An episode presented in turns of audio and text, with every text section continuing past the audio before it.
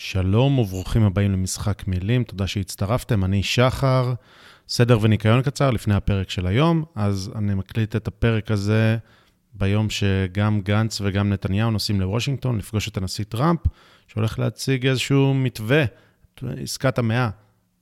אז בואו לא נמהר, כי אנחנו לא יודעים בדיוק מה המתווה אומר, אבל בהנחה שהוא כן מדבר על איזשהו סיפוח, אז היה לנו אורח לא מזמן שאמר, בואו ננסה, מה יש לנו להפסיד? הכל הפיך.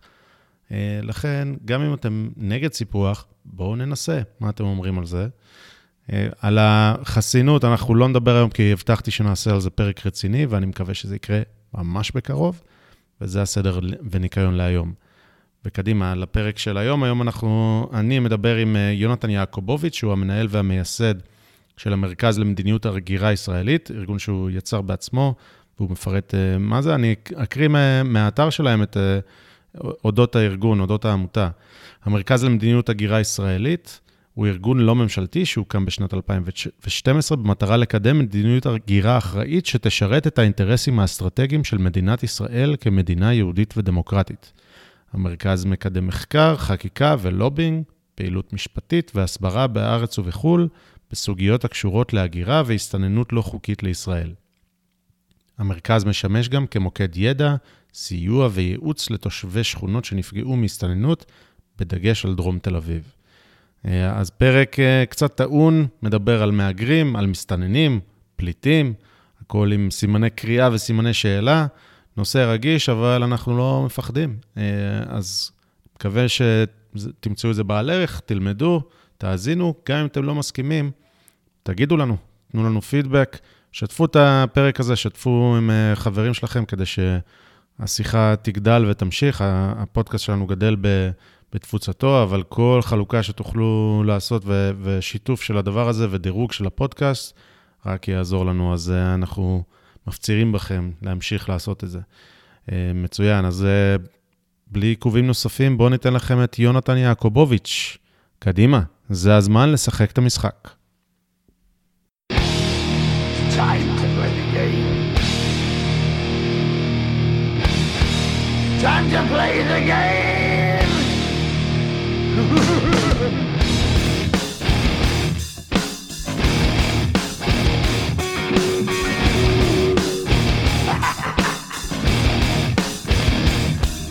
It's all about the game and how you play it. All about control. And if you can take it, all about your. And if you can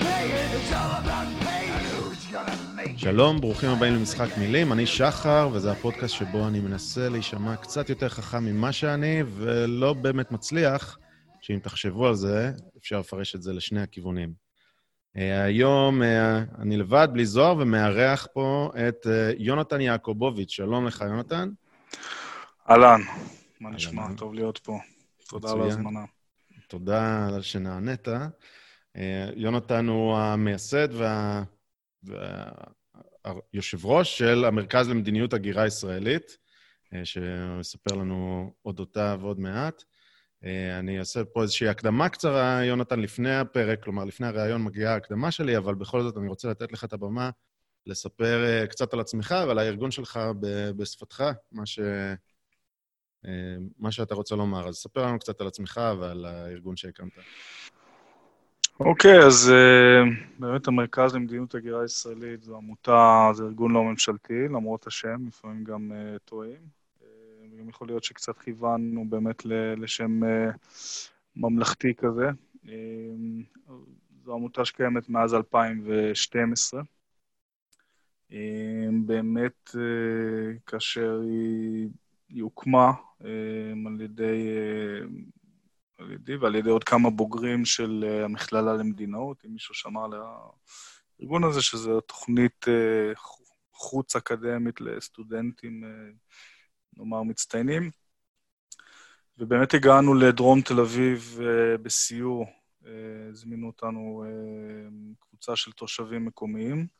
באמת התארגנות מאוד מאוד בסיסית אז, חסרת משאבים, חסרת ניסיון מקצועי. ואני אישית, זה היה בסוף ה-2011 האמת, ואני אישית חשכו עיניי, אפשר לומר, כי באמת ראינו מצב, אז זה לא כמו המצב היום, המצב היום הרבה יותר טוב, זו הייתה תקופה שבאמת נכנסו לפעמים מאות אנשים בלילה. זה היה בחורף, אז באמת הביאו אנשים ישר מהגבול באוטובוסים, פשוט זרקו אותם בגינת לוינסקי, שהרבה מאוד אנשים מכירים את הנקודה הזאת, לפעמים בגשם, והם היו צריכים למצוא מחסה. מטבע הדברים הם היו נכנסים לבניינים באזור, ואז היה מצב שאתה פוגש זקנה, אישה מבוגרת, שכל הבניין שלה זה בעצם כבר לא נשארו שם ישראלים, כולם גברים אפריקאים צעירים. Uh, המבוססים חיים בדירות, החבר'ה שמגיעים uh, מהגבול uh, ישנים בחדרי מדרגות. כל זה ראית באותו לילה אחד של סיור, ב-2011? חלק ראינו, חלק ראיתי בעוד סיור, חלק שמעתי כעדויות, אבל לבית של האישה הזאת הגעתי, בסוף היא נהייתה כוכבת, סופי מנשה. אה, עשו עליה לא מעט כתבות. אה, בהתחלה אנחנו התחלנו, ואז היא... בסוף אפילו ראש הממשלה הגיע לבית שלה בסיור, אבל בזמנו אף אחד אה, לא הכיר אותה. ובאמת אתה רואה מצב בלתי נסבל, אזרחית ישראלית שהופקרה לחלוטין. בגלל שלא היו שם ישראלים, אז לא היה ועד בית, אז התקרה שלה, היא גר בקומה העליונה, אז התקרה שלה ממש התפוררה עליה, ולא היה מי שיזפת את הגג. אה, לא, אין, אין אורות בחדרי מדרגות, אה, השחיתו לה את התיבת דואר, היא כבר לא יכולה להשתמש בתיבת דואר. אז אתה נתקל בזה בממד האישי, אה, שבאמת יש פה מציאות מאוד מאוד קשה, וכשאתה גם מבין את המספרים, ואתה רואה שנכנסים 1,500-2,000 איש בחודש, ואף אחד לא עושה עם זה כלום, אז באמת הבנו שיש לנו פה בעיה רצינית מאוד, שגם לא תיעלם. זה לא, לא צריך איזשהו קמפיין, איזושהי התארגנות, איזושהי מחאה. הבנו שצריך, אה, ככל שהתעמקנו בנושא יותר, אה, ובסטטיסטיקות, לא רק של באמת המסתננים, שזה הנושא, זאת אומרת, דרך הסוגיה הזאת, הנושא של הגירה עלה לפרק, אבל אה, יש עוד, הנושא הזה של הגירה נוגע לעוד הרבה מאוד תחומים. ראינו שבשיח שולט צד אחד בלבד, אה, לא מעט ארגונים מהצד השני שגם יש להם, שהיו להם גם אה, הישגים בשטח, ומצד שני ריק כמעט מוחלט בצד שלנו. היה, הייתה התארגנות של תושבי דרום תל אביב, אבל היא הייתה מאוד מאוד לא מקצועית, הם לא ידעו איך לעבוד עם התקשורת, הם לא ידעו איך לעשות לובינג, הם לא ידעו איך לעשות שום דבר, והחלטנו באמת להקים עמותה ש... תתמודד עם כל סוגיות ההגירה, כאשר אה, מטבע הדברים סוגיית המסתננים באמת תפסה את אה, מרבית תשומת הלב והזמן שלנו מאז. ומאז אנחנו אה, פועלים בכמעט כל המישורים שיש בסוגיה הזאת, אם זה חקיקה, אולי ניכנס לזה בהמשך, אבל קידמנו לדוגמה את חוק הפיקדון, אם זה, אם זה בתקשורת, המון המון פעילויות תקשורתיות. בשלב הראשוני גם עבדנו אפילו עשינו סדנאות עבודה מול תקשורת לתושבי דרום תל אביב וכאלה דברים. בהמשך אה, קמה להם אה, הנהגה מקומית אה, ותפסה את מירב הפעילות של השטח של דרום תל אביב, ואנחנו התמקדנו יותר באמת במחקר ופעילות משפטית וחקיקה. קמה להם הנהגה מקומית, אתה מתכוון, ל... אתה מתכוון לתושבי דרום תל אביב, הקימו מטה... כן, יש להם. מטה שמתמודד עם זה. נכון, יש את שפי פז, הרבה אנשים מכירים, ויש להם uh, עמותה, קוראים לה uh, עוטף תחנה מרכזית, uh, והם כבר את כל מה שקשור לדרום תל אביב הם עושים בעצמם, אז אנחנו פחות מתעסקים עם זה, ובאמת יותר מתמקדים בפן המחקרי, משפטי, אוקיי. Okay. וחקיקתי, יותר מקצועי.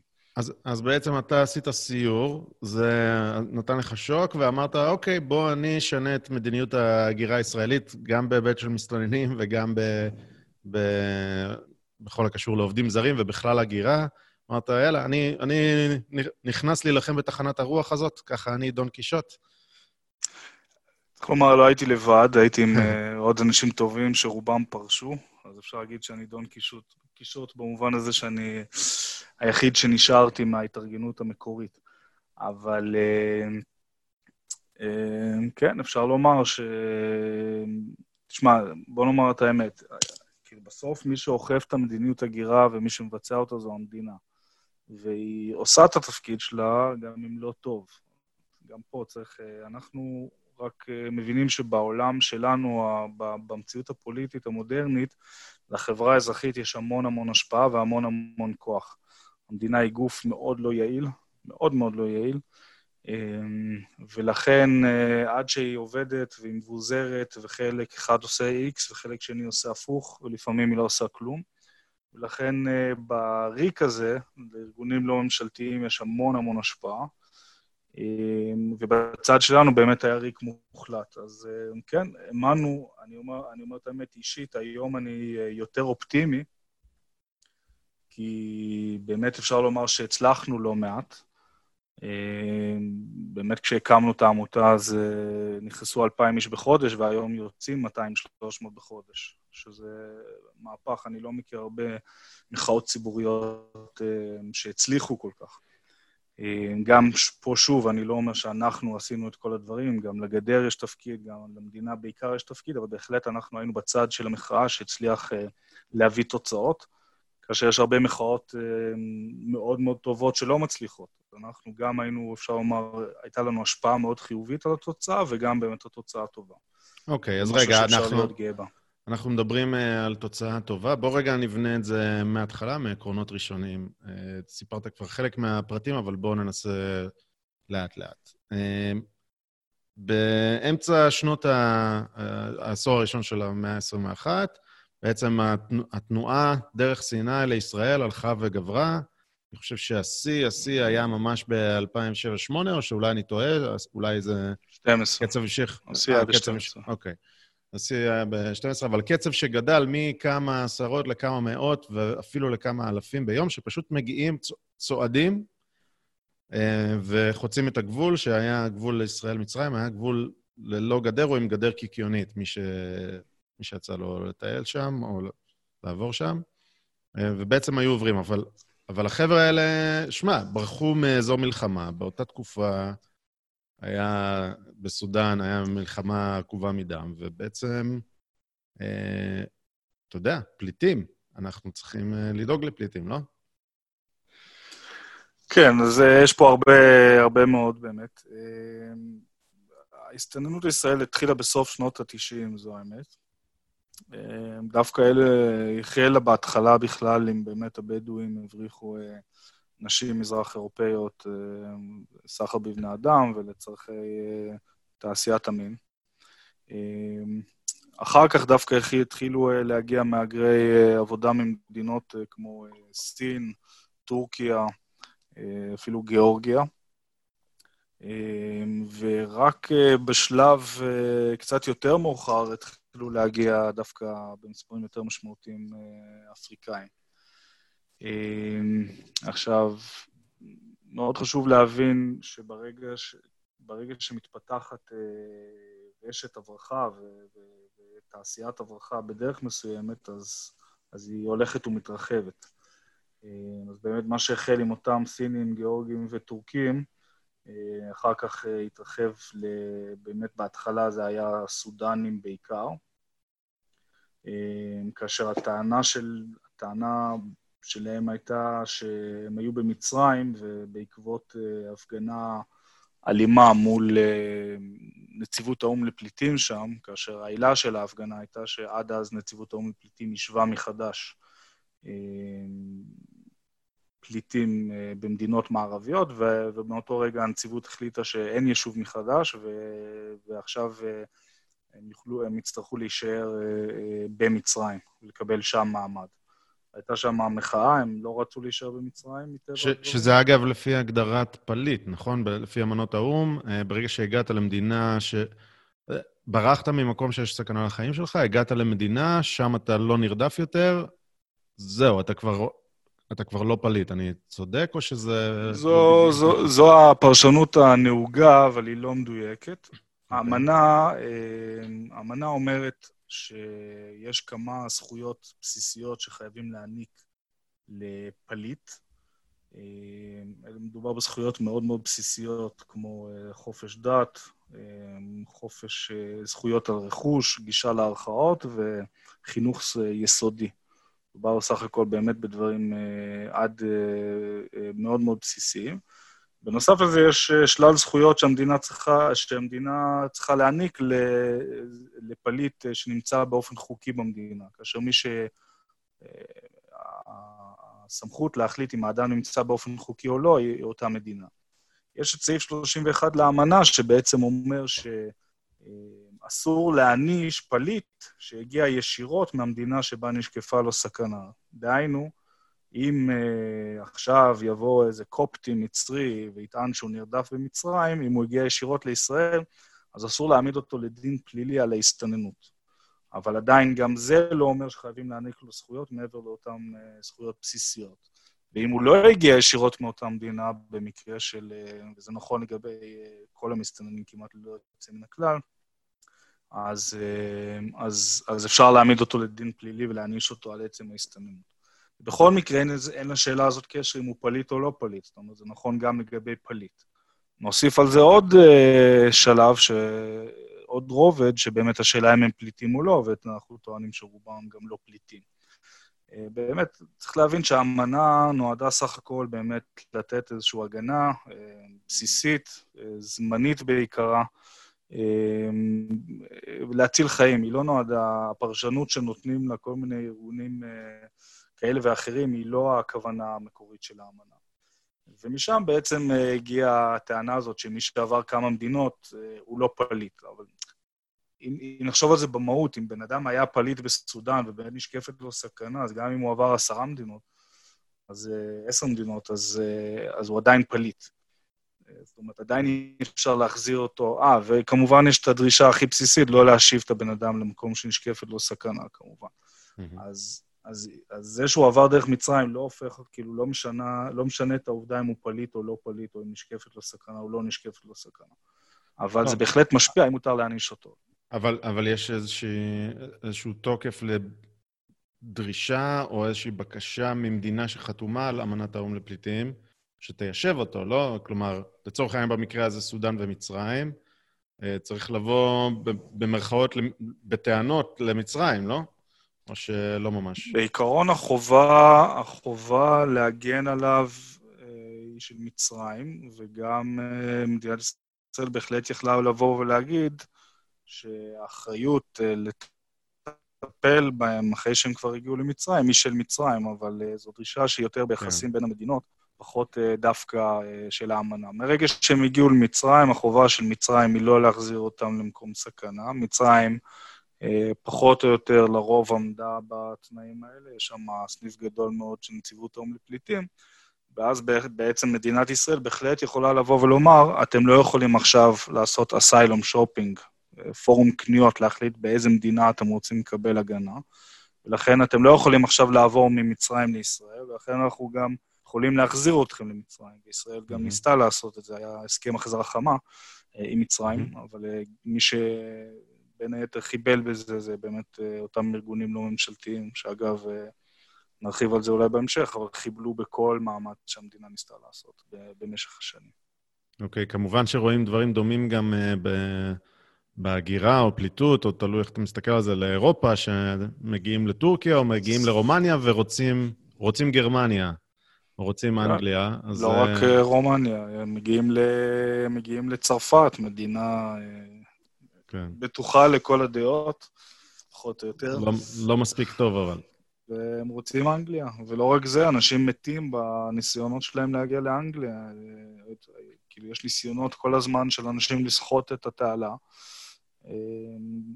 ואנשים טבעו, ויש תופעה שהם צורבים את טביעות האצבע, כי לפי, כי לפי אמנת דבלין, בעצם המדינה הראשונה, האירופאית הראשונה, היא זו שצריכה לקלוט אותם. ואם הם נרשמו נגיד באיטליה, והם נמצאים במערכת, ואז הם המשיכו לאנגליה, אז אנגליה, לפחות לפי האמנה, זה לא מיושם כל כך בפועל, יכולה להחזיר אותם חזרה לאיטליה.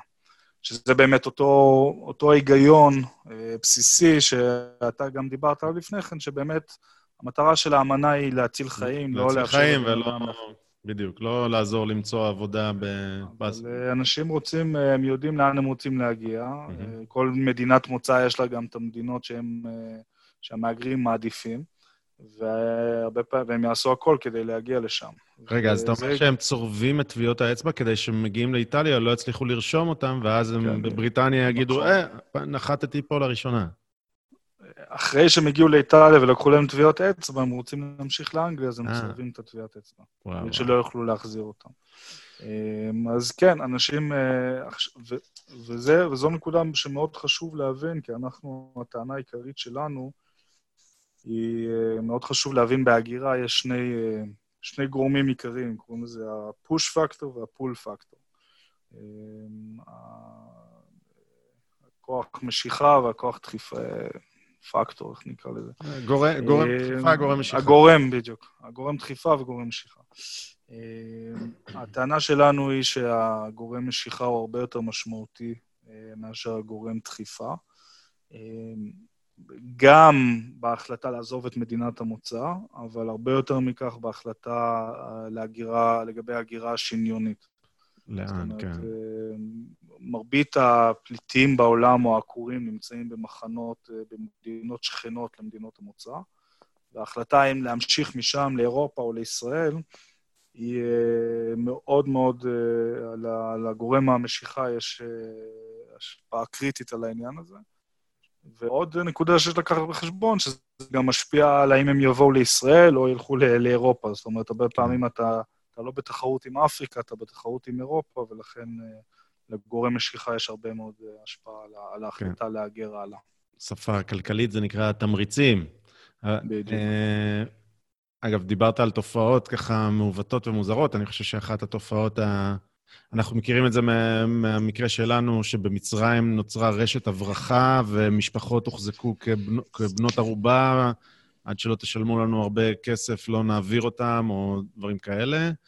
אה, יש תופעות דומות כמובן במקסיקו, שבהן אה, אנשים שרוצים להגר ברגל, הם צריכים להגר דרך אה, ה traffickers האלה, שיש שם מספרים מטורפים, מחקרים שונים, אבל המספרים כמובן הם לא מוחלטים, אבל בוא נגיד, רוב מוחלט של הנשים שעושות את הדרך הזאת בין מקסיקו לארה"ב נאנסות, לפחות לפי כמה מחקרים.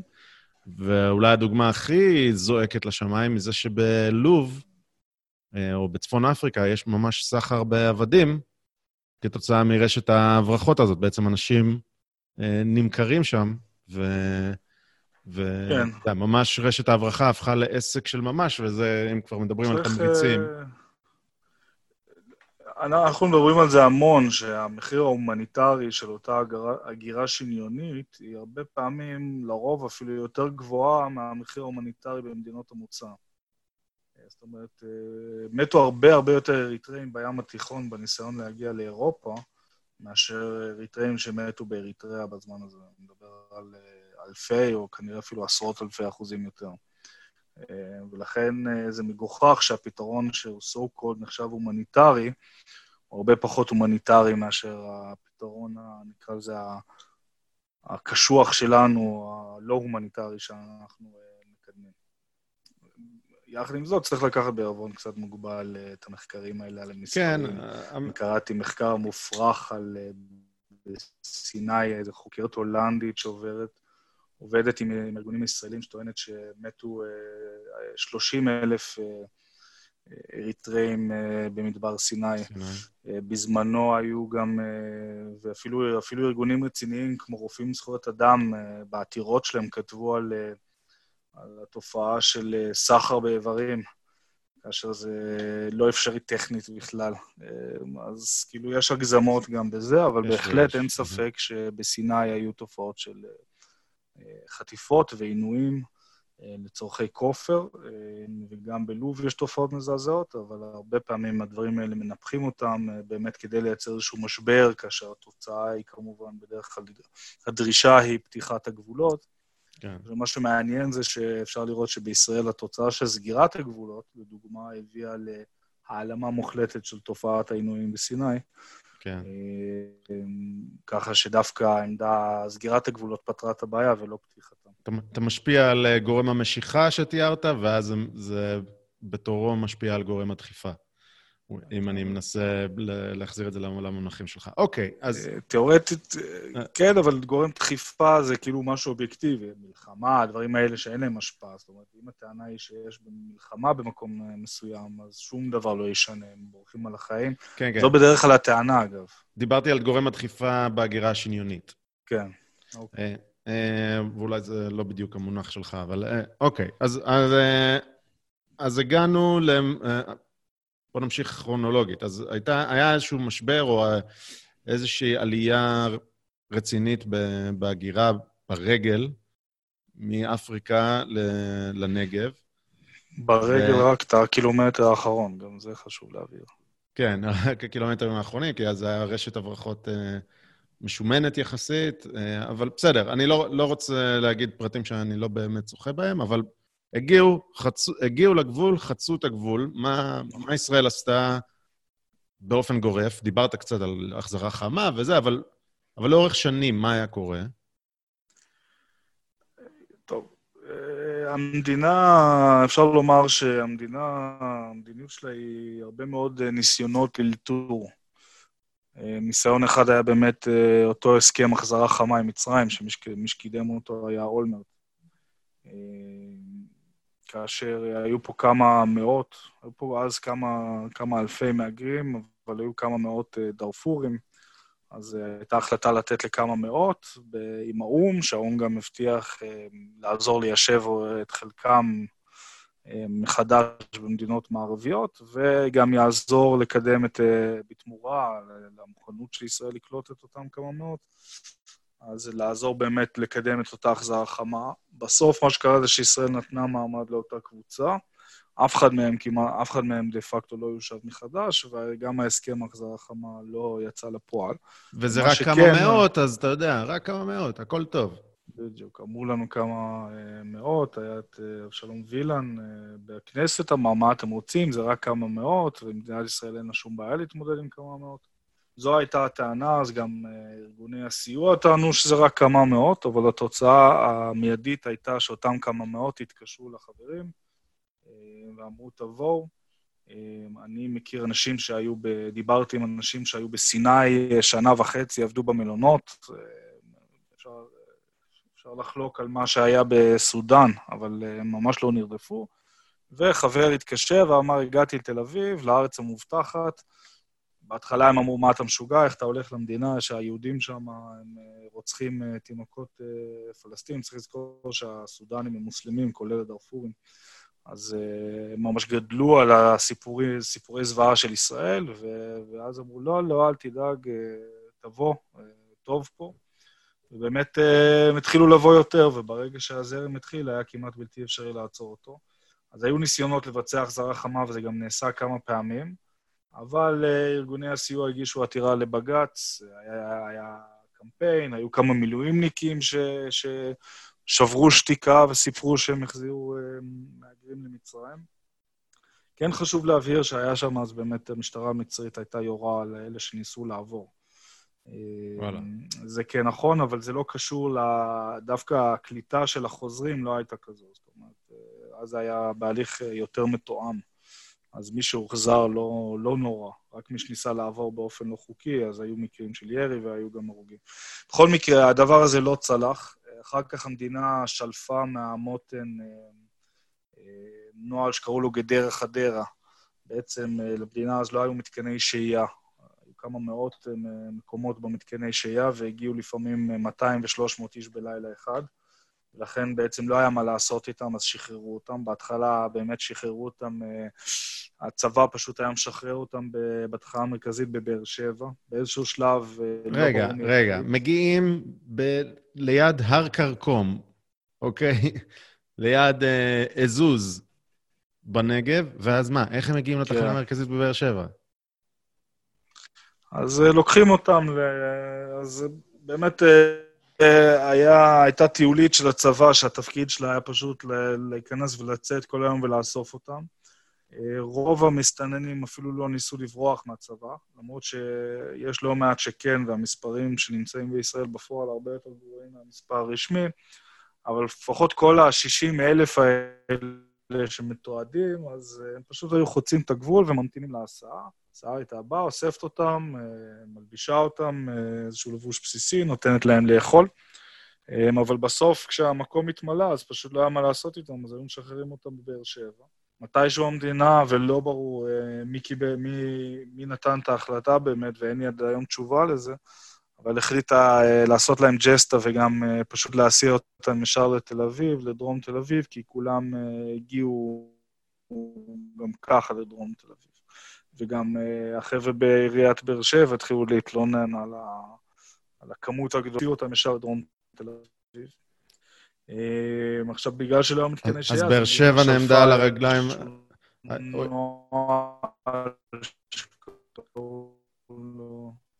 רגע, אני קטעת לי קצת. אני, אני אומר, אז עיריית באר שבע נעמדה על הרגליים האחוריות, ועיריית תל כן. אביב אה, לא, לא ממש? כן.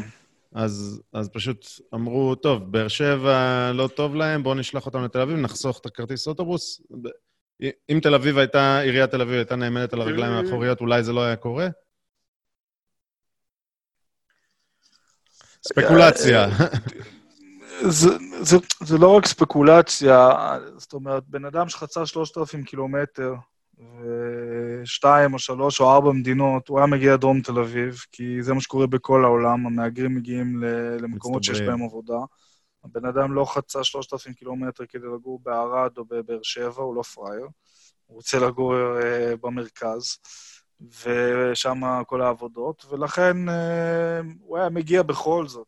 אני יודע שזה נושא מאוד חם, ותושבי דרום תל אביב זועמים על העניין הזה, אבל גם אם היו מורידים אותם באר שבע וגם אם היו מורידים אותם באילת, אז היה לוקח להם עוד שעתיים או עוד חמש שעות, והם היו מגיעים לאותו מקום. כי באמת דרום תל אביב תמיד הייתה אזור שהיו בו, חיו בו אה, מהגרים. וכשאתה מגיע זה כמו אה, ישראלי בהודו או בדרום אמריקה, אתה מגיע לאותו גסטהאוס ואתה שואל איפה הישראלים אוכלים, כן. וכאילו כל הישראלים מתקבצים באותו מקום, זה בדיוק אותו דבר. ולכן אני לא חושב שזה עניין מהותי. יש פה אה, משמעות דקלרטיבית, אתה יודע. כי אתה אומר, ברמה התאורטית, אני לא חושב שזה מעשי, צריך היה לפזר אותם בצורה שווה, חלק לקרקור וחלק ל... לא יודע, אה, קיבוץ אה, מעוז חיים, וחלק לתל אביב ולבאר שבע ולאילת. זה ברמה התאורטית, ברור לי שזה נכון. לא... נכון. אוקיי. יש מדינות שמנסות פיזור, נגיד בגרמניה זה נכשל לחלוטין. אה, מפזרים אותם, ואחרי תוך זמן קצר הם חוזרים לריכוזי מהגרים. יש מדינות שזה עובד קצת יותר טוב, אבל זה בדרך כלל ביחד עם קליטה. זאת אומרת, אחרי שאמרנו שאנחנו, אותו בן אדם פליט לפי אותה מדינה, ורוצים לקלוט אותו, אז עכשיו אפשר לומר, טוב, אתה חייב לגור באיזה כפר נידח בצפון שוודיה, אה, שיש שם 100 איש, ואנחנו נכניס שם שני מהגרים. זה לא תמיד משמח את התושבים המקומיים, וגם את המהגרים עצמם שנשלחים לחור הזה, זה לא תמיד משמח. אבל שם זה עובד טיפה יותר, אבל בסוף, בסוף המהגרים מגיעים אה, אה, לאותו מקום זה רק אולי לוקח להם קצת יותר זמן. הרעיון הזה אוקיי. של פיזור אה, לא עובד ולא קיים. אה, אגב, אני לא, אני, אני לא זוכר בדיוק את המספרים, אבל דגלס מרי לדעתי נתן דוגמה של כפר של 200 וקצת איש, שהביאו לשם 80 ומשהו מהגרים בבת אחת. חתיכת... כן, יש אה, אבסורדים כאלה, אבל הם לא נשארו שם, תהיה בטוח שהם לא נשארו שם. הם... כן. בסוף האנשים האלה, גם צריך לזכור שזה אנשים מאוד מוכשרים, אה, הרבה פעמים, הרבה מהם, לפחות החבר'ה הראשונים שמגיעים, גם זה, זו גם תופעה מעניינת. החבר'ה הראשונים שהגיעו היו צריכים לחסוך הרבה מאוד כסף, היו צריכים להיות uh, יזמים, והיו צריכים להיות... Uh, כן, זה יזמות. Uh, מסוגלים לאלתר ו- ולנווט ולהצליח. Mm-hmm. אחר כך, ברגע שמגיע, ברגע שהאח הראשון מגיע ומתחיל לעבוד בשטיפת כלים, אז אה, אם האח הראשון היה צריך, אה, כל המשפחה הייתה צריכה למכור את כל הרכוש שלה, וכל הכפר היה צריך למכור את הרכוש, או להשאיל כסף, כדי שהאח הראשון יוכל להגר לישראל, אה, כי, ה, כי ה, צריך לשלם 3,000 דולר למבריחים. ברגע שהאח הזה כבר עובד בדרום תל אביב בשטיפת כלים ומרוויח 2,000 דולר בחודש, אז תוך חצי שנה הוא כבר יכול לשלוח גם לאח הבא להגיע. ואז כבר האח הבא זה כבר גם נהיה מסלול הרבה... נהיה יותר קל, וגם זה הכדור שלג הזה שמזין את ההגירה, וגם החבר'ה האחרים הם כבר פחות יזמים מטבעם. אבל צריך לזכור שהחבר'ה האלה באו באמת לשפר את החיים ולעבוד, הם לא באו לגור בכפר נידח, הם לא יגורו עכשיו בחיספין בגולן או לא יודע איפה. אוקיי, אז הכמה מאות האלה... אבל הטענה הזאת של פיזור היא עדיין הטענה המרכזית. כן. אוקיי, אז היה כמה, רק כמה מאות, מדינת ישראל יכולה להתמודד עם זה. זה בעצם גורם משיכה, פול פקטור, מטורף, כי, אה, הנה, קולטים אותם, יש עבודה, משכורת טובה, אה, ומתקשרים לחברים, ואז הזרם הזה הפך מ, מכמה מאות שהגיעו בתקופה מסוימת לכמה מאות בלילה, ואפילו כמה אלפים בלילה, נכון? אה, לא, הייתי אומר מקסימום היה אה, משהו כמו 300 בלילה, אבל הגענו ל-1,500, כמעט 2,000 אה, איש בחודש. בחודש, אוקיי. לקראת אמצע 2012. אוקיי. ואז ישראל, לצורך העניין, המדינה, עם כל האלתורים שאמרת שהיו לאורך הדרך, היה כמה צעדים שהם היו קצת יותר בפרופיל גבוה. הראשון הוא החלטה להקים את הגדר, שלקח זמן להקים אותה, להקים גדר רצינית בגבול מצרים. נבנתה במשך כמה שנים, נכון? ההחלטה נלקחה ב-2010? מתי? נכון. 2010, והושלמה ב-2012-2013, נכון? אה, משהו כזה?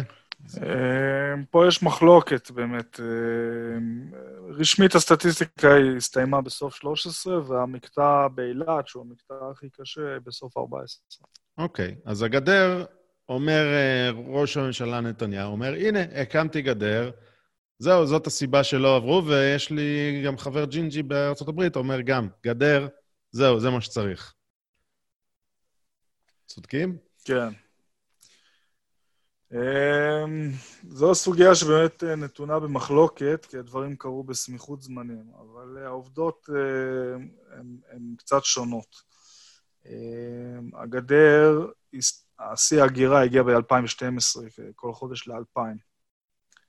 אמ, במאי, אה, כבר הקימו את מתקן, במקביל לגדר הקימו את מתקן השהייה סהרונים, והעבירו את החוק למניעת הסתננות. החוק עבר בינואר 2012, אבל המדינה עצמה אמ, באמת אה, גם חשבה שהחוק אה, לא יהיה מספיק. יש, יש לנו 2,000, פחות מ-2,000 מקומות במתקן שהייה. אם נכניס שם אה, את כל הנכסים, אחרי חודש זה יתמלא וזה לא יעזור. תן לנו רגע תיאור קטן נמתין... של אה, מתקן שהייה והחוק למניעת מסתננים. באוברוויו של שניים, שלושה משפטים. מתקן סהרונים זה באמת מתקן אה, שהוקם אה, אה, בגבול, על יד גבול מצרים וליד אה, הבאח של גבעתי. זה, זה קילומטר וחצי קו אווירי משם. זה באמת היה מתקן שהיה סגור. החוק למניעת הסתננות בגלגול הראשון אמר שכל מי שנכנס ייכנס בעצם למשמורת במתקן הסגור לשלוש שנים. אמ, אז המדינה אבל לא אכפה את החוק, למרות שהוא עבר בינואר, כי באמת חשבה שהוא לא יהיה יעיל. אמ, במאי, תושבי דרום תל אביב עשו הפגנה מאוד אלימה, צריך לומר את האמת, המפורסמת, שגם אה, ניפצו שם כמה שמשות של אה, חנויות והכול.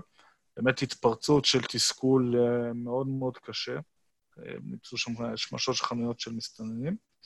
והמדינה אמרה, אוקיי, לא נחכה לגדר, נתחיל במקביל גם להפעיל את החוק למניעת הסתננות.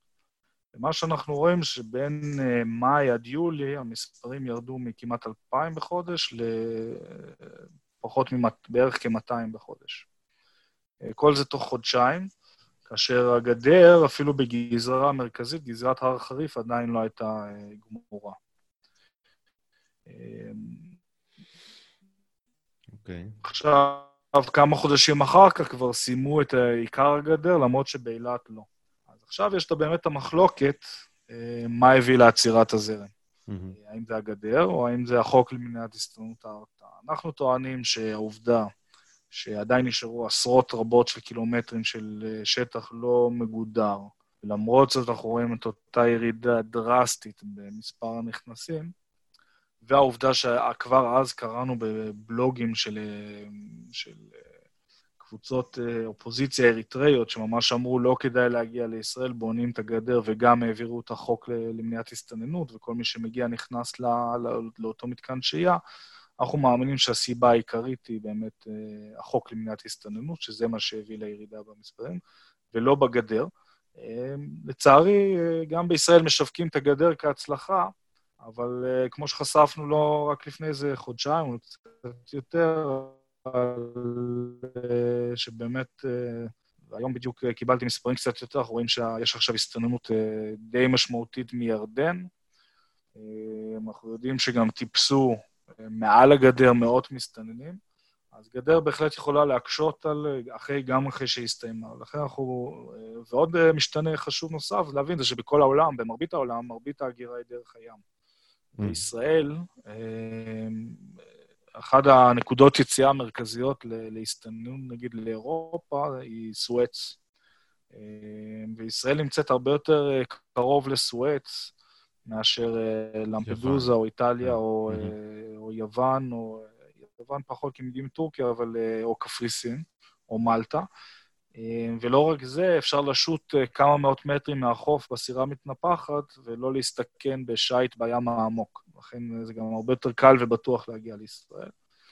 ולכן אנחנו מאמינים שהסיבה, שהגדר היא לא זו שעצרה את ההסתננות, אלא באמת אותו, אותה הרתעה, אותו חסם נורמטיבי שהחוק, אה, שהחוק על גלגוליו יצר וחוק הפיקדון היום, אה, ולא הגדר, למרות שגדר יכולה לסייע, אבל רק גדר אה, לא תעצור הגירה, ואין גם שום דוגמה לגדר בעולם שעצרה הגירה.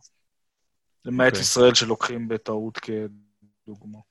כן, יש, יש בישראל עוד גדר גם ב, ביהודה ושומרון, שגם מתייחסים לזה, אני חושב שטראמפ לפעמים שהוא מתייחס, הוא לא... הוא לאו דווקא מדבר על הגדר בסיני, הוא מדבר על הגדר ביהודה ושומרון. שם זה לא בדיוק הגירה וזה, אבל נראה לי שאתה ואני נסכים שזה עוד פקטור שנכנס. זה דורש אה, עבודה במספר מישורים, והגדר יהיה עוד פקטור. אנחנו מסכימים על זה? פקטור, אה, אני לא הייתי משקיע שם את המרב ה... זה חייב, זה פקטור אחד בלבד, ואם אתה אומר שזה הפקטור הבלעדי, הבעיה היא שבגלל שאנשים חושבים לא. שזה מספיק, לא, אבל הרבה פעמים אתה רואה בשיח הציבורי, אנשים אומרים, טוב, יש גדר, אז אפשר ללכת לכל מיני הרפתקאות כמו מתווה האו"ם, או קליטה, או שזה לא נורא, וחשוב להבין שכל uh, החלטה שתחדש את הפול פקטור, תביא לחידוש ההסתננות. הגדר, uh, וזה מאוד מאוד חשוב שאנשים יבינו שזה לא מספיק. אגב, ביהודה ושומרון, אני גם חלוק על זה שהגדר עצר אה, הביא לעצירת הטרור, אבל בוודאי ובוודאי במישור של הגירה נכנסים כ-40 אלף שב"חים כן. כל יום מעבר לגדר, אז, אה, אז, אז זה בברור לא עוצר הגירה. זו דוגמה חד משמעית לטובתנו לעניין. כן, אז, אז אתה אומר בעצם הגדר זה יוצר אשליה של אה, ביטחון, וזה דווקא יכול להיות לרעתנו אם אנחנו נהיה שאננים בכל הפקטורים האחרים. בדיוק. כאילו, okay. אוקיי. מבחינתנו זה פיגוע הסברתי הגדר. כי באמת וואו. הרבה מאוד אנשים חושבים שיש גדר, ולכן uh, הבעיה נפתרה, ולא, ולא צריך בכלל, אין, אין בעיה יותר. זה המצב ממש לא כזה. אגב, סתם למי שלא מכיר, אה, אה, אנקדוטה מעניינת, הרי אחת מהבטחות הבחירות של טראמפ הייתה חומה, גדר, והוא הסתבך עם ה... גם באיך שהוא ניהל את זה וגם בהעברת חוק לתקציב של הגדר בקונגרס. ומה שהיה, היה פשוט פרויקט מימון המונים, שהם בנו איזה, אני לא יודע כמה מייל של גדר, בתשלום עצמי, וממש גדר כן. אה, זה. עכשיו, שוב, אתה מדבר על, אה, על הסברה. הגדר זה חזות הכל אצל חלק מהאנשים, וממש השקיעו בזה מיטב עונם, והביאו קבלנים. אגב, עשו את זה מהר בטירוף. אתה אומר, מדינה זה דבר מסורבל, ככה, פרויקט מימון המונים, תוך חצי שנה יש גדר מטורפת שמוקמת. אה, מעניין, סתם אנקדוטה. אה, אוקיי. כן, אפילו פעם אה, התקשרו אליי מפוליטיפאקט, שזה אתר בדיקת עובדות אמריקאי. יכול לחפש את זה בגוגל. אז גם שם זה חבר סנאט או קונגרס שטען שהגדר היא מה שעצרה, אז קצת הרסתי לו את התזה. כן. קצת, כן. אוקיי, אז היה חוק למניעת הסתננות, היה סהרונים, יונתן יעקובוביץ' יכול ללכת אה, לנוח על זרי הדפנה, לא? אה, אני, אני מתכונן לכך, כן, מתכונן לפנסיה, אבל... אה, כותף, כותף זה דפ... עלי דפנה. אה,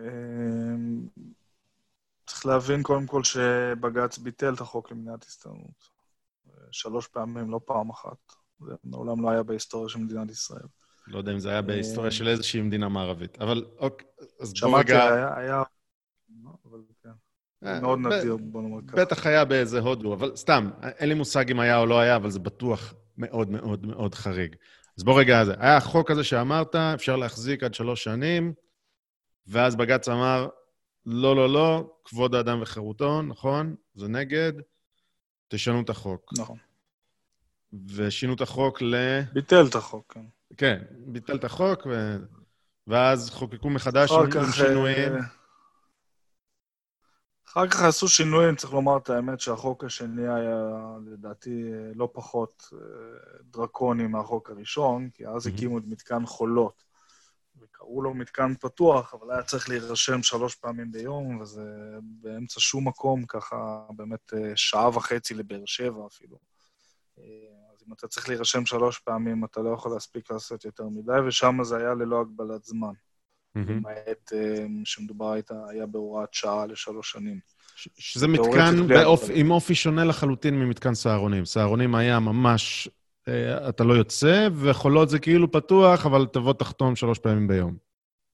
בדיוק. אז אתה יכול להיכנס לצאת, הקימו שם כל מיני דוכני אוכל, ועושים חינגות, ובאים אנשים לבקר, אז זה כן היה יותר מקל, אבל, אה, אבל בסוף גם זה באמת מהותי. היה... יש, אבל לא... כן. אה, בוא נאמר ככה, אה, צריך לומר את האמת שזה היה חוק אה, קשוח, אה, אבל הוא גם עבד. כי מה שמעניין בחולות זה שלראשונה התחילו לזמן אנשים שהיו בתוך ישראל. אז אם מתקן סהרונים, בהתחלה הוא כמעט ורק הגיעו, שמו שם אנשים שכבר, שנכנסו. במתקן חולות התחילו לזמן אנשים ב- שהיו בישראל, ושם גם ראינו תופעה מדהימה, אה, לא פחות מעצימה, מעצירת זרם ההסתננות, ש, אה, שרוב מי שקיבל זימון לחולות, פשוט אה, הלך, ממש דיברנו עם אנשי עסקים, עם עסקים שמוכרים מזוודות, בעיקר סודנים אגב, ופשוט קנו מזוודות וחזרו הביתה. זאת אומרת, הם כמעט ולא ישבו שם דה פקטו. אמרו, טוב, אני לא הולך עכשיו לשבת במתקן הזה בלי הגבלת זמן, חבל על הזמן שלי, ויצאו. והייתה נהירה, היה עד חודש אחד היה 1,700 איש בחודש אחד יציאה, שאין דבר כזה בשום מדינה מערבית בעולם. אה, ובאמת יצאו אה, אלפים רבים, עד שבג"ץ הוציא צו על תנאי, ואז באמת אמרו להם קצת צומות, ובסוף אה, תגיע הישועה והזרם הואט. אבל זה מאוד מאוד מעניין לראות שהמתקן הזה הביא לא רק לעצירת הכניסה, אלא גם ליציאה המונית. אז בעצם יגידו, תומכי החוק הזה, יגידו, חוק דרקוני, נכון, קשה, אבל יש מטרה מאחוריו, והנה, הוא, הוא השיג את המטרה, אה, ו- ועכשיו אה, סירסו לנו את את החוק הזה. אגב, שם יש איזה ציטוט מפורסם בפסילה של החוק הזה, או בצו על תנאי הזה, נכון? על אה, אם, יש תח... אם, אם מישהו רוצה תחביבים, נכון? יש איזה ציטוט ש... כן, שהופכים אותו. כן. השופט פוגלמן דאג ל- ליכולת שלהם למצוא שידוך ול, ו, ולפתח תחביבים. אוקיי. אה, לא, לא שיקולים לא הגיוניים. כן, את- אתה, סליחה? אה, אני, אנחנו תמכנו בחוק, ואני חושב שבאמת אה, הבסיס של גבעתי נמצא קילומטר וחצי משם. אני חושב שזו אה, השוואה די ראויה. אם אפשר לגייס אזרחים ישראלים לשירות אה, חצי בכפייה, נקרא לזה, לשלוש שנים כדי להגן על הגבולות, אני חושב שזה סביר להכניס מסתננים לא חוקיים למתקן אה, לשלוש שנים, אה, בתנאים אה, כנראה יותר טובים מבר גבעתי, כדי להגן על הגבולות. אני לא חושב, ש... אני לא רואה בזה בעיה מוסרית. אז רגע, בוא נאתגר אותך. אפשר לומר שיש איזה קושי שאתה מכניס שם פליטים. בדיוק, אז בוא נאתגר אותך. השאלה אם זה מה שעושה יד אחת, אבל היד השנייה באמת אה, ממצה את ההליכים לראות, לנסות להבדיל בין מהגרים לפליטים שם. יכול להיות שיש שם באמת פליטים ואתה עושה להם עוול. אז השאלה האם המדינה באמת אה, אה, מילאה את חלקה בלוודא, ל- לקבל אה, בקשה מעמד פליט, לאבד את הבקשות האלה. המדינה עשתה את המוטל עליה מהבחינה הזאת? במקביל? זו שאלה מצוינת. גם פה המדינה לא עשתה מספיק, אבל uh, יש כמה דברים שחשוב לקחת בחשבון, זה טיפה מסובך, אז ייקח לי כמה דקות uh, להסביר את העניין הזה. Uh, קודם כל, לגבי בדיקת בקשות מקלט, צריך להבין שזו מערכת מאוד מאוד מוגבלת ביכולות שלה. בסוף מדובר באיזשהו רעיון עומק, שמצד אחד הוא באמת מאוד קשוח, ומצד שני uh, אפשר גם להתכונן אליו. סך הכל יש uh, לבודק איזושהי רשימה לגבי כל מדינת מוצא, קצת כמו פסיכומטרי, ש... שאחרי המבחן uh, שואלים את כולם מה היו השאלות, והחברות הכנה מכינות אחר כך למועד הבא. אז uh, זה אותו דבר, וגם פה להתל, באמת, כן. בדיוק, מאוד מאוד קשה לדעת. אני בעד לבדוק בקשות מקלט, כי בקצוות אפשר לזהות, אני מאמין, את הפליטים, כאילו, המקרים המאוד מאוד מובהקים מצד אחד, ומצד שני גם אפשר לזהות את השקרנים, אנחנו קוראים כל הזמן. אתמול קראתי איזה... בדיוק היום אה, קראתי מבקשת מקלט מרוסיה שטענה שהבנק רודף אחריה ברוסיה ולכן היא פליטה, או איזה ניגרית שטוענת שהמלך שם הטיל כישוף ולכן היא חייבת להתחתן איתו. אז באמת, אה, הם תפסו עורכי דין מאוד עצלנים, אה, ש... ולכן הם, את המקרים המאוד מובהקים האלה אפשר לעלות עליהם. אבל בסוף, מרבית האנשים ייכנסו לשטח האפור. שבו אתה לא באמת יכול לדעת אם נשקפת לו סכנה או לא נשקפת סכנה. וחשוב מאוד להבין את זה. אמ, עוד שיקול שצריך לקחת בחשבון, שהדיכוטומיה הזאת שהארגונים, ארגוני הסיוע למסתננים אוהבים להציג, שבה יש לך או, או תשובה חיובית או שלילית, והם אומרים, טוב, תבדקו, ומי שלא פליט תגרשו. אבל בואו ניקח לדוגמה את הסודנים.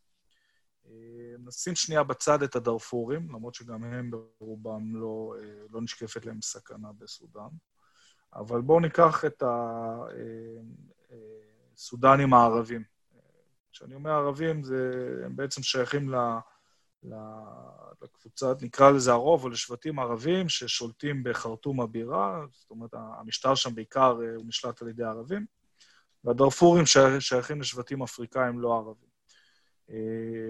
שניהם מוסלמים אגב, ויש שם סכסוכים באזורים מסוימים, אבל לכולי עלמא, ערבים סודנים, כשאני אומר ערבים, אין הבדל, לא תמיד יש הבדל גם בצבע, חשוב להבין את זה, זאת אומרת, מבחינה חיצונית. אבל לכולי עלמא מישהו בא משבט ערבי, סודני, אין לו שום בעיה לחזור לסודאן, ובכל העולם מגרשים חזרה לסודאן. לישראל יש בעיה ייחודית עם סודאן, שאין לנו קשר דיפלומטי עם סודאן. Mm. וגם לכאורה, אבל זה הוכח לא נכון, אה, מי שחוזר מישראל, הממשל הסודני, בגלל, ש... בגלל שסודן תופסת את ישראל כמדינת אויב, אז הוא עלול להיענש מעצם השהייה בישראל. Mm. לכן בעצם סודני, מהרגע שהוא נכנס לישראל, אז הארגונים, אה, ארגוני הסיוע טוענים שהוא עכשיו פליט, לא כי הוא היה פליט מראש, אלא כי הוא בישראל. לכולי עלמא. בדיוק. אז עכשיו יש לנו בעיה, עכשיו צריך לתת לו מעמד כי הוא ישראל. וגם אם אתה לא חושב שצריך לתת לו מעמד, יש לך בעיה שאתה לא יכול להעלות אותו על מטוס, לא יעזור לך כלום. זאת אומרת, אתה לא יכול עכשיו לשים אותו עם אזיקים ולהעלות אותו על מטוס. זהו, רציתי באמת לשאול אותך, איך נראה, איך נראה אקט של גירוש, גם באירופה? איך דוחפים מישהו על מטוס? לא רוצה לעלות. בעיקר, נשאר בטרמינל? מה עושים? כן, בעיקרון כן, וזה קורה גם בישראל. אה, יש מקרים עכשיו, זה, זה הולך וגובר, שהם באמת מתחילים להתפרע, ואז הקברניט מוריד אותם. אבל בעיקרון כן, אבל רוב האנשים, אה, החוק בעצם אומר שאפשר להחזיק אותם במשמורת. זאת אומרת, אם המדינה החליטה שאין לו בעיה לחזור למדינה, למדינת המוצא שלו, אז אפשר להחזיק אותו במשמורת גם היום, גם עם בג"ץ, ובג"ץ, בית המשפט העליון אגב מאשר את זה, אפשר להחזיק אותו ללא הגבלת זמן. עד שהוא יוצא. בכלא? רוב האנשים פשוט יוצאים. במשמורת, כן, במתקן משמורת, ואז הם יוצאים עצמאית. אמ, אבל יש מקרים של גירוש בכפייה, אבל רוב האנשים ברגע שהם נתפסים, הם פשוט יוצאים לבד. אמ, אבל לגבי הסודנים, אה, גם מקרה של בן אדם שמסרב לצאת, אתה לא יכול לעלות אותו עם פקחים על מטוס. זו פשוט לא אופציה. אמ, לגבי אריתראים, יש לך את אותה מציאות שאתה לא יכול לגרש בכוח, אבל הסיפור שם שונה לחלוטין. אמ, אריתריאה, ממש ממש בקצרה, כי רק על זה אני יכול לדבר שלוש שעות, אבל בהתחלה אריתריאה מאוד מאוד התנגדה ליציאה של, המהגר, של האזרחים שלה.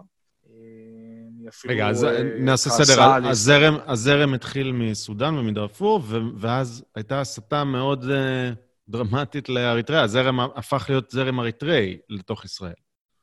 ברגע שהרשתות הברחה התפתחו, אז uh, קפצו עליהם גם האריתראים. אוקיי. Okay. התחילו להשתמש בשירות הזה של ההברחות. בהתחלה, אגב, זה באמת היה שירות, לא היו עינויים.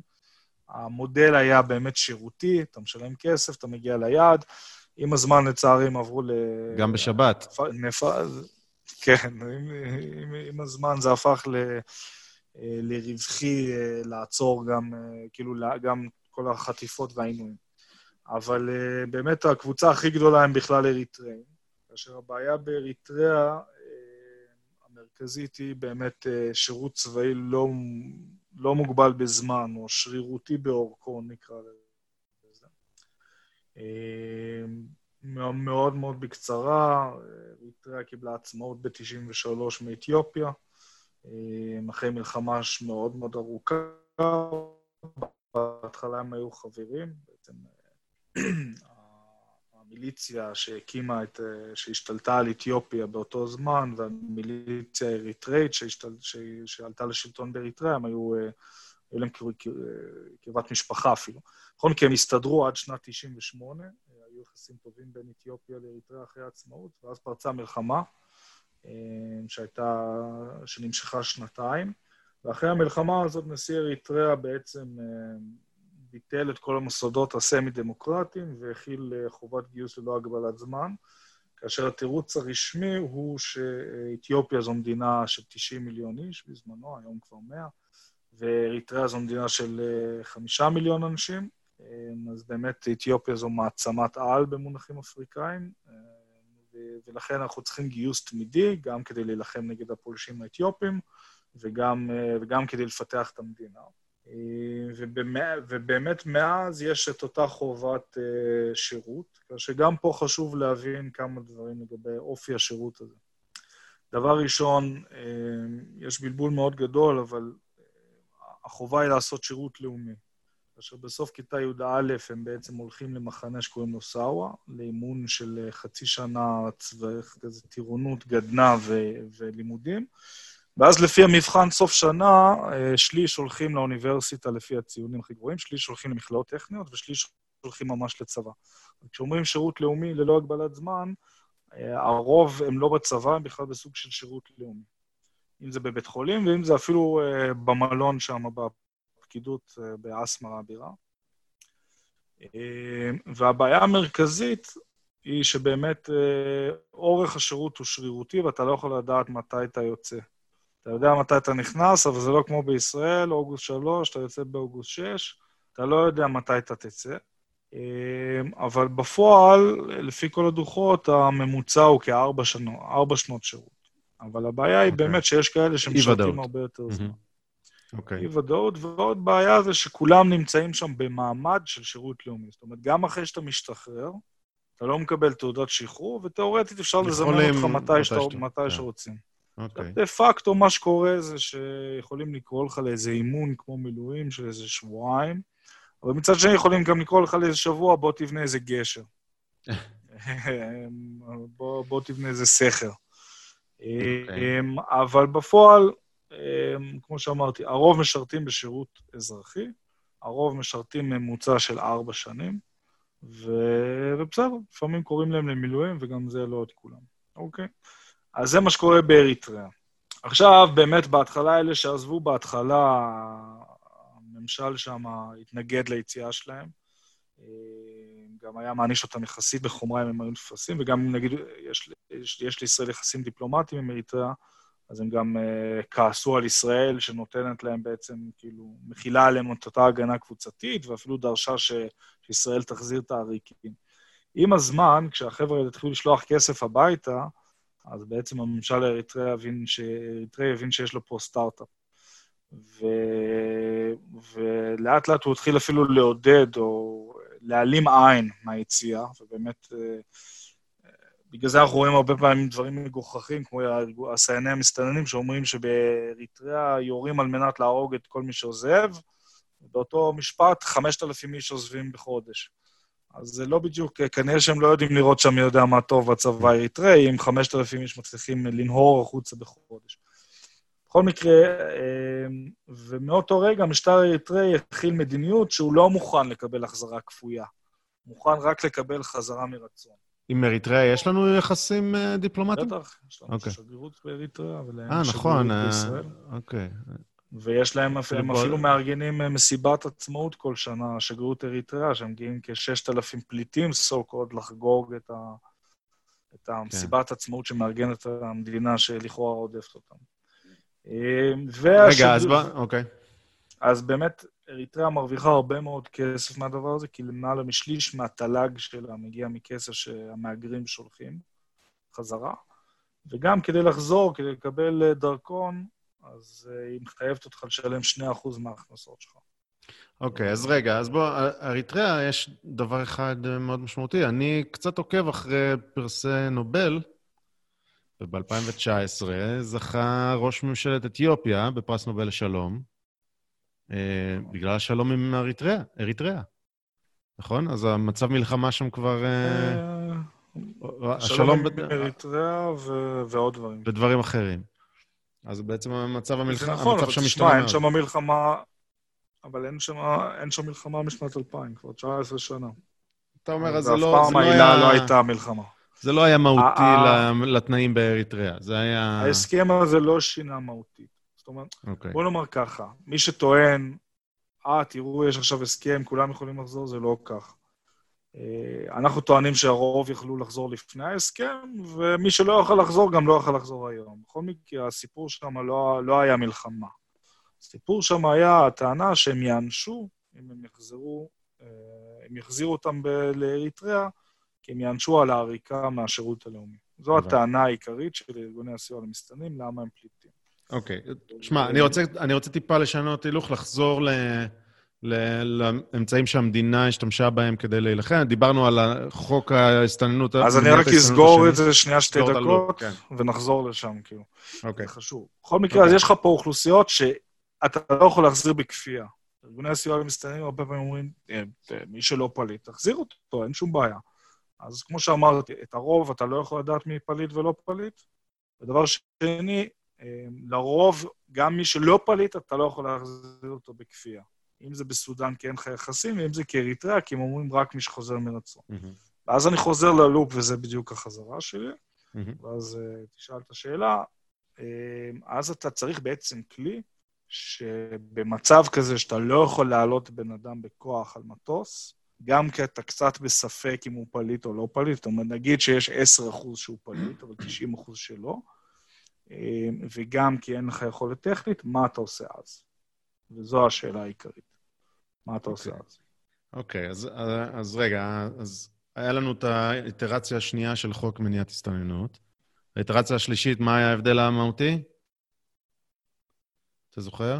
הגלגול השלישי של החוק, כן. שם באמת דיללו את החוק משמעותית, אה, והורידו את התקופה המרבית בחולות ל-20 חודש. שם באמת בית המשפט אה, התקטנן מאוד, והיה חשוב לו לתקוע אצבע בעין של המדינה, כן. כי, כי אפילו, ה, אפילו הדירקטיבה האירופאית מאפשרת אה, משמורת של עד 18 חודש. אז כאילו ללכת לבטל חוק על כמה חודשים זה באמת אה, היה מוגזם, אבל... אה, אז ביטלו את. החוק גם בפעם השלישית, ובעצם הכנסת אומרת, אוקיי, מה, מה, מה אני יכולה לעשות? אגב, שיחה שלנו, שהייתה לנו עם שמחה רוטמן, עורך דין שמחה רוטמן, הוא מציין ואומר, אוקיי, אם יש משהו לא חוקתי לפי הרשות השופטת, אז היא פוסלת חוק, אבל אז מגיע המחוקק ואומר, אוקיי, הבנתי, בכל זאת אני רוצה כך וכך, אז כבר הרשות השופטת לא אמורה להתעסק בזה, ואתה רואה שפה זה כן שלוש פעמים, אבל זה נושא אחר, בוא לא, שלא נתחיל שם, כי אולי המאזינים שלי קצת משתעממים מה, מהנושא הזה שאני, שאני אה, דופק לו בראש. אבל אה, אוקיי, אז החוק למניעת הסתננות לא מצליח לעבור, או לא מצליח להישאר על כנו, ועושים חוקים אחרים, לדוגמה, חוק הפיקדון. אתה יכול להסביר מה, מה זה במילה? כן, אז חוק הפיקדון זה חוק שאנחנו קידמנו, אה, דווקא עם הגלגול השלישי לחוק למניעת הסתננות, הוא עבר באותו זמן. אמ, באמת חיפשנו איזשהו כלי שישיג את התכליות האלה. בסך הכל מה שאנחנו רוצים זה לצמצם את התמריץ להישאר בישראל, ולגרום לכך שאותם אה, מהגרים כלכליים יעזבו, בעצם איזשהו ניפוי, ניפוי טבעי נקרא לזה. אמ, ומה שהחוק אומר זה שהמעסיק צריך להפקיד 20% מהשכר של המסתנן אה, בחשבון בנק יהודי, שאז הוא יכול, אה, ועוד שווה ערך ל-16% מהשכר של המסתנן, על חשבון המעסיק, ואת כל זה הוא מפקיד לחשבון בנק שהמסתנן יכול לקבל רק כשהוא עוזב את המדינה. המטרה שזה יהיה משולשת. דבר ראשון, באמת, אתה, כשאתה לוקח את ה-20 אחוז, זה פחות או יותר העודף של אותם מסתננים שולחים, ואנחנו יודעים שכמעט כולם שולחים כסף הביתה כל חודש למשפחות. אז uh, בדיוק קראתי מחקר על איזשהו כפר ליד אסמר, שכל הבתים שם נבנו על ידי חבר'ה שנמצאים בישראל, מהכסף ששלחו. אז אתה בעצם עוצר את הזרם. דבר שני, אתה יוצר תמריץ חיובי, מדובר בסכום לא קטן. אמ, שכר ממוצע שמסתיים זה 8,000 שקל, אז 36 אחוז זה, זה כמה אלפי שקלים כל חודש, זה עשרות אלפי שקלים בשנה. אחרי שנתיים, 50, 60, 70 אלף שקל, יש פה תמריץ חיובי לעזוב. והעניין השלישי זה באמת אמ, יש שם, מצטברים שם מאות מיליוני שקלים בשנה, אולי, אולי, אולי, אולי להביא לשינוי במדיניות של ממשלת אריתריאה, שתגיד, טוב, אין טעם, הם לא שולחים את הכסף הביתה, אבל אם הם יחזרו, אז כל הבוכטה הזאת תגיע לכלכלה. אולי זה יכול להביא לשינוי, אבל זה במידה מופחתת.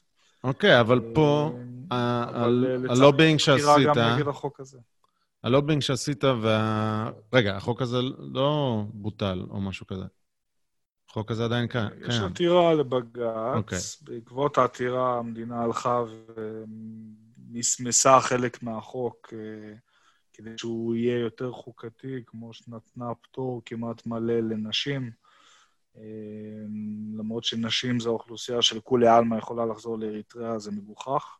אה, ו...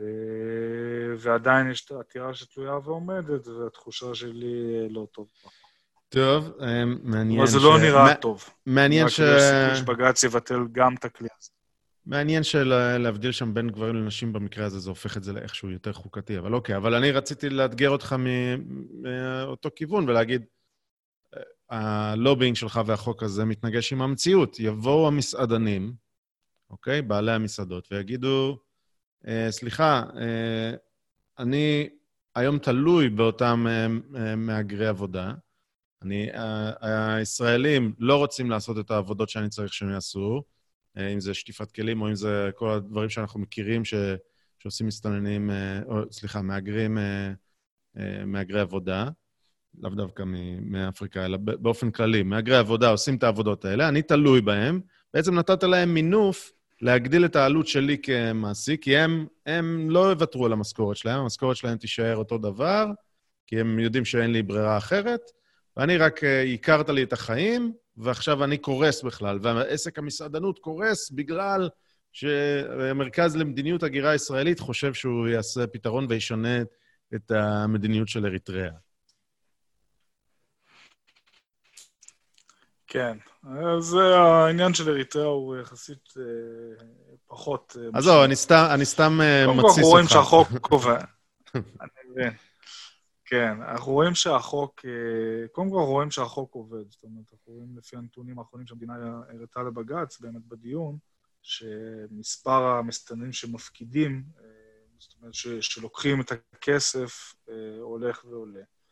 לגבי המסעדנים, ליבי איתם, אבל קודם כל, אני לא בטוח שההשערה שלהם, שאין ישראלים שמוכנים לעבוד בתחומים האלה, היא נכונה. בואו נאמר, בוא נאמר ככה, שבניגוד לתחומים אחרים כמו חקלאות, שהדבר הזה הוכרח, אמ, וסיעוד, אה, עד שבאו מסתננים, אה, היו ישראלים, או, או ערבים מזרח ירושלמים, או פלסטינים אפילו, שעבדו בתחומים האלה, והם באמת נפלטו החוצה ברגע שהמסתננים הגיעו.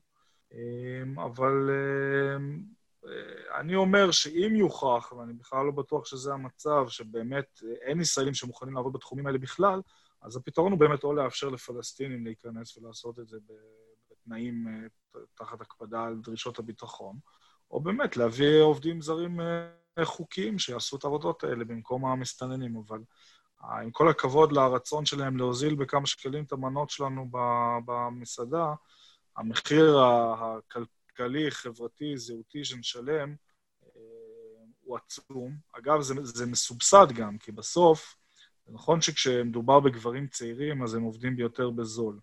אבל ברגע שהם יקבלו מעמד כמו שדורשים, או ברגע שהם מקימים משפחות עם ילדים, אז רואים שההוצאות על רווחה ועל חינוך הן עצומות.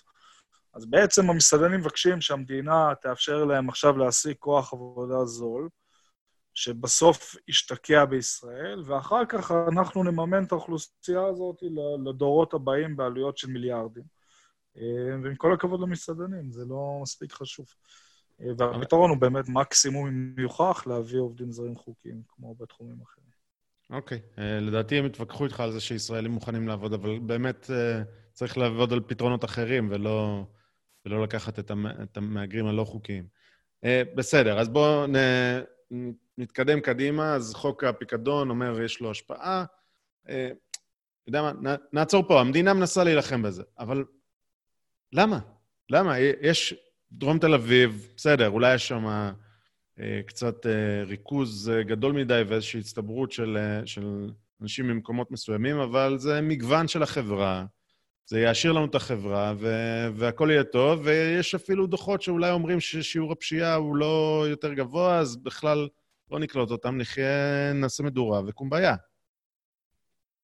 כן, פה אתה ממש מתסיס אותי לגבי הפשיעה, אבל uh, הכל בסדר. Uh, קודם כל, הפשיעה זו אחת הדוגמאות באמת המובהקות לדיסאינפורמציה שמפיצים uh, הסייני המסתננים. Uh, אז תסביר את הנקודה הזאת באמת. כי, כי באמת מוציאים דוחות שאומרים, הנה, נתוני הפשיעה הם לא שונים מנתוני הפשיעה של ישראלים. הטענה הזאת, הטענה הזו היא מבוססת בעיקר על שני מחקרים של מרכז המחקר של הכנסת, שבעצם אמר ששיעור הפשיעה של מסתננים, שצריך לזכור שהם ב-85% מהם גברים צעירים, פושעים פחות מכלל האוכלוסייה, שכוללת אה, סבתות בפתח תקווה, בבית אבות בפתח תקווה, ו- וילדים מצפון תל אביב, ו- וכל האוכלוסיות האלה. זאת אומרת, גברים צעירים, בניגוד לכל המחקרים וכל הסטטיסטיקה וכל מה שאנחנו יודעים על דפוסי פשיעה, דווקא בגלל שהם באו מאפריקה, ושלא נדבר על, על, על, על הפשיעה במדינות המוצא והאלימות, ברגע שהם חצו את הגבול, הם עכשיו יותר קדושים מאשר סבתות בפתח תקווה. אנחנו כמובן אה, הראינו כבר ב-2012 שזה קשקוש, וביחד עם עוד מחקר של הממ"מ שהוציא אותו חוקר, לא נאמר את שמו כי אין איזשהו משהו איש, אישי נגדו, אבל אה, הראינו שזה ממש קשקוש, והוא גם הועבר מתפקידו.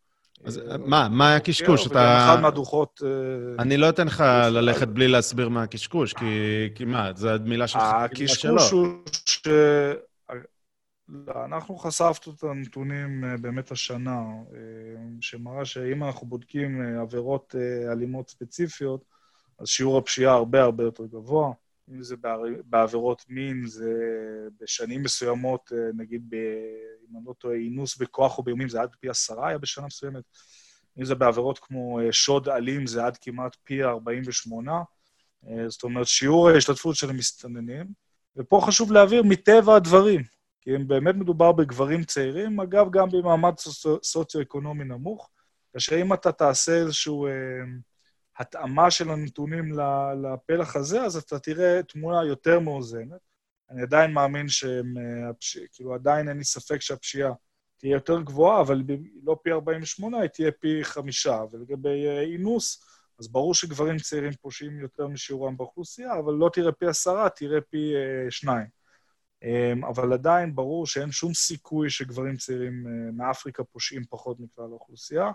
ובאמת הנתונים שהראינו באופן חד משמעי, ופרסמנו אה, בגלגול אחד בוויינט ועוד בגלגול, גלגול בישראל היום, ומי שרוצה יכול למצוא את זה באתר שלנו, אה, מראה על סמך נתוני המשטרה, וצירפנו את כל הנתונים המקוריים למי שמפקפק, אה, מראים שהם פושעים הרבה יותר. אגב, סייעני המסתננים עברו מהטענה במשך שנים שהם פושעים פחות, לטענה שבעצם הסיבה שהנתונים מראים שהם יותר, פשיעה גבוהה יותר, זה כי יש בעיה של שיטור יתר. עודף אכיפה, כן. בדיוק, עכשיו הם עברו לעודף אכיפה, אה. אז אי אפשר לנצח איתם, אה, אבל בסדר. רגע, אז מה, אז הנתונים המקוריים פשוט התעלמו מכל מיני עבירות, או שבעצם אה, לקחו ביחד עבירות של... עבירות מס שעושה ישראלי, ושמו את זה יחד עם אה, עבירת אונס, ואמרו, הנה, תראו, השיעור אה, הוא דומה, מה, איך, איך שיחקו שם המספרים? אה, היו שני כשלים מרכזיים. כשל, כשל אחד זה באמת, כמו שאמרת, לקחו כל מיני, את כלל התיקים שנפתחו, ובעצם אין שום ספק שיש אה, תת-אכיפה, וכולם אומרים את זה, גם המשטרה אומרת את זה לגבי, לגבי מסתננים. רוב הפשיעה היא פנים-קהילתית, המון המון אלימות uh, בתוך המשפחה, המון, באמת, אנשים לא מבינים את היקף התופעה הזאת, ואין שום, אף אחד לא פותח תיק. לעומת זאת, חבר שלי, היה לו גירושים מכוערים, ונפתחו לו שלושה תיקים. Mm. שכולם נסגרו, אגב, מחוסר אה, אה, אשמה. אבל אה, זו, זו, זה הבדל, הפער הזה בין האכיפה של המסתננים. לכן, והבעיה העיקרית היא שלקחו, נגיד, הממ"מ לקח רצח או אונס של אישה זקנה, ונתן לזה אותו משקל כמו עבירת, צו, עבירת מס של צווארון, צווארון לבן או משהו כזה. אז יש לך קשר אחד שזה תת-אכיפה על גבי המסתננים, זאת אומרת, רק המקרים המאוד מאוד אלימים מגיעים. דבר שני, באמת, אותו משקל סטטיסטי ניתן לרצח ולעבירת בנייה אפילו. והכשל אבל המרכזי היה ש... שהמשטרה מפרסמת שני סוגי נתונים. אחד זה מספר העבירות, שזה נגיד תלונות שהוגשו במשטרה, בן אדם מגיע ואומר, חטפו לי את התיק, אז פותחים תיק על זה שנחטף לו תיק. והמאפיין וה... השני זה תיקים גלויים. תיקים גלויים זה, אומרים, זה אומר שיש, שאנחנו יודעים מי, ה, מי החשוד, בוא נאמר ככה, או מי ה... מי, תפסנו את הבן אדם.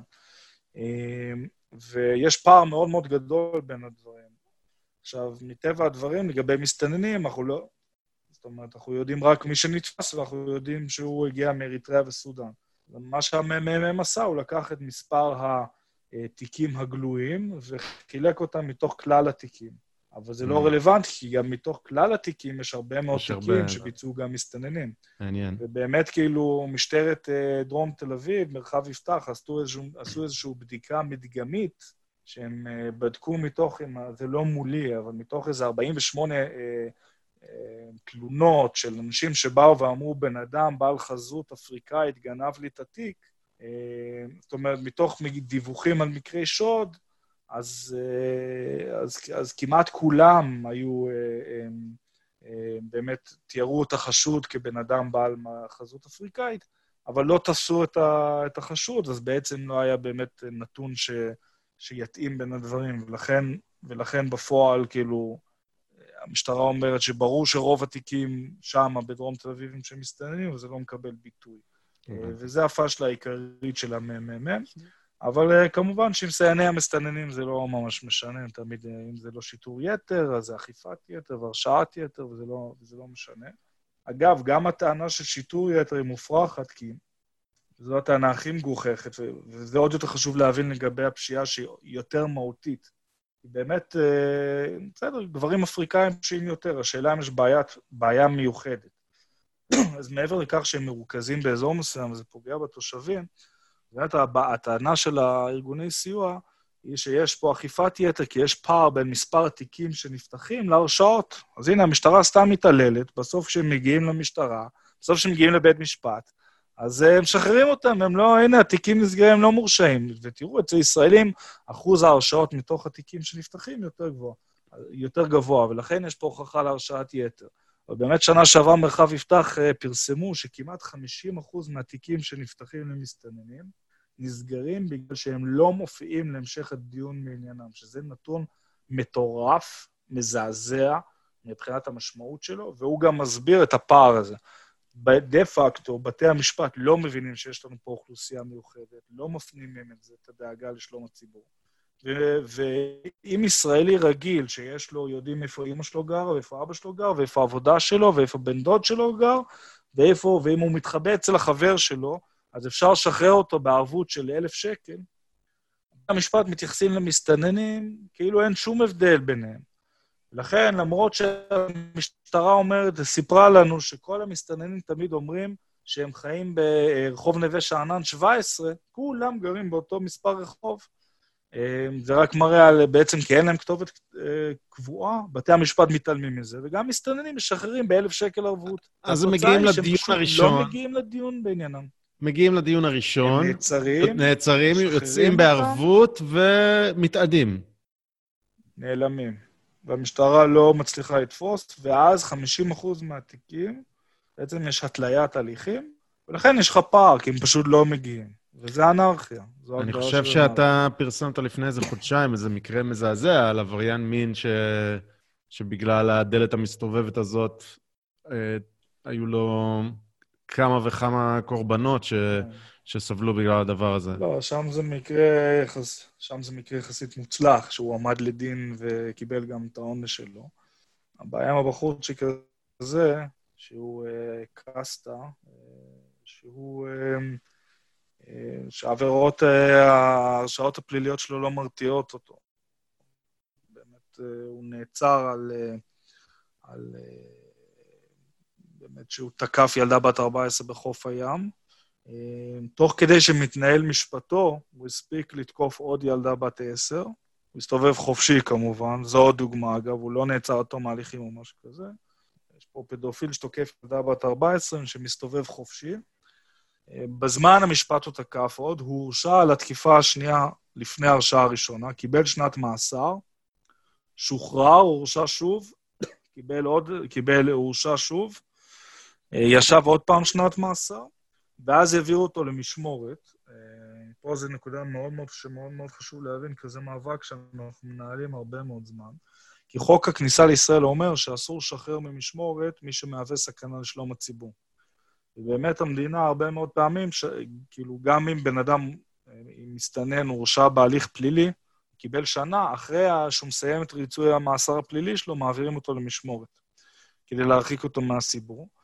ובאמת סייעני המסתננים נלחמו נגד הדבר הזה, ובאמת, אה, למרות שבית המשפט העליון דחה את ההכרעה אה, במשך שנים, אז באמת ב-2017 הם קיבלו, אה, סוף סוף הם השיגו את מבוקשם, הם אפילו המוקד לפליטים ומהגרים מצטרף שם כידידי בית משפט, במקרה של בחור שתקף מישהי באמצע הרחוב, אחר כך גם ניסה לתקוף סוהרת. אה, אבל בסוף הם קיבלו תקדים שאומר שאסור להעביר מסתנן שמעורב בעבירות מין למשמורת, צריך להעביר אותו, אה, להפעיל עליו, יש חוק להגנה, לפיקוח על עברייני, להגנה על הציבור מפני עבירות מין. בעצם זה איזשהו כל מיני הגבלות, ואפשר לפקח עליו, והוא צריך לדווח ודברים כאלה. בית המשפט אמר, טוב, ברגע שיש את ההסדר הספציפי הזה, אז לא צריך את המשמורת. אז הם השיגו את התקדים. חזרה לבחור שלנו, שכבר uh, תקף פעמיים.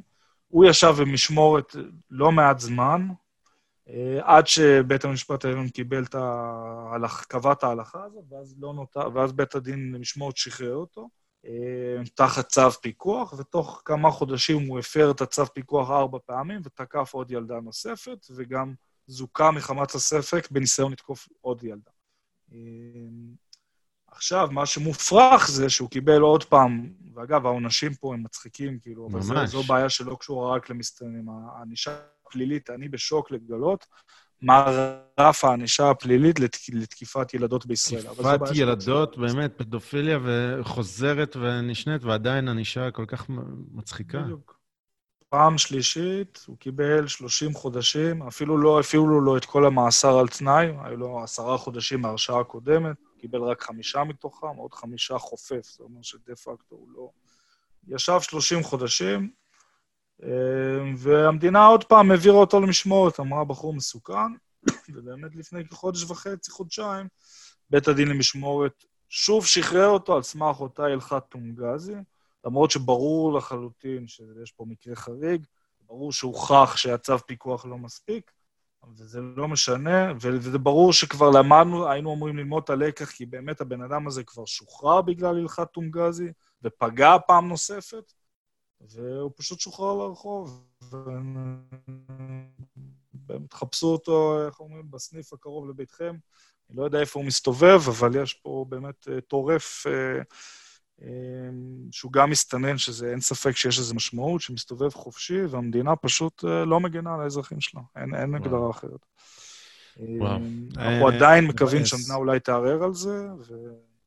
מאחורי הסיפור הזה, הטריוויאלי כביכול, יש ילדות שהותקפו מינית, זה פשוט מדהים. אם היינו יכולים לשים, אני כמובן לא יודע מי אלה הילדות האלה, אבל אם היינו יכולים לשים תמונה, פתאום הכל, אה, אתה יודע, הכל הופך לאמיתי. זה, זה אמיתי, מה שסיפרת, זה לא יאומן.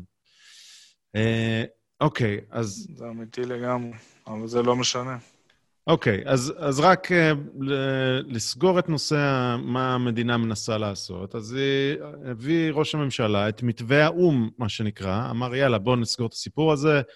Uh, בג"ץ לא אפשר לי לעבור חוק למניעת הסתננות, הנה, אני מביא מתווה, uh, פתרון, בא לציון גואל.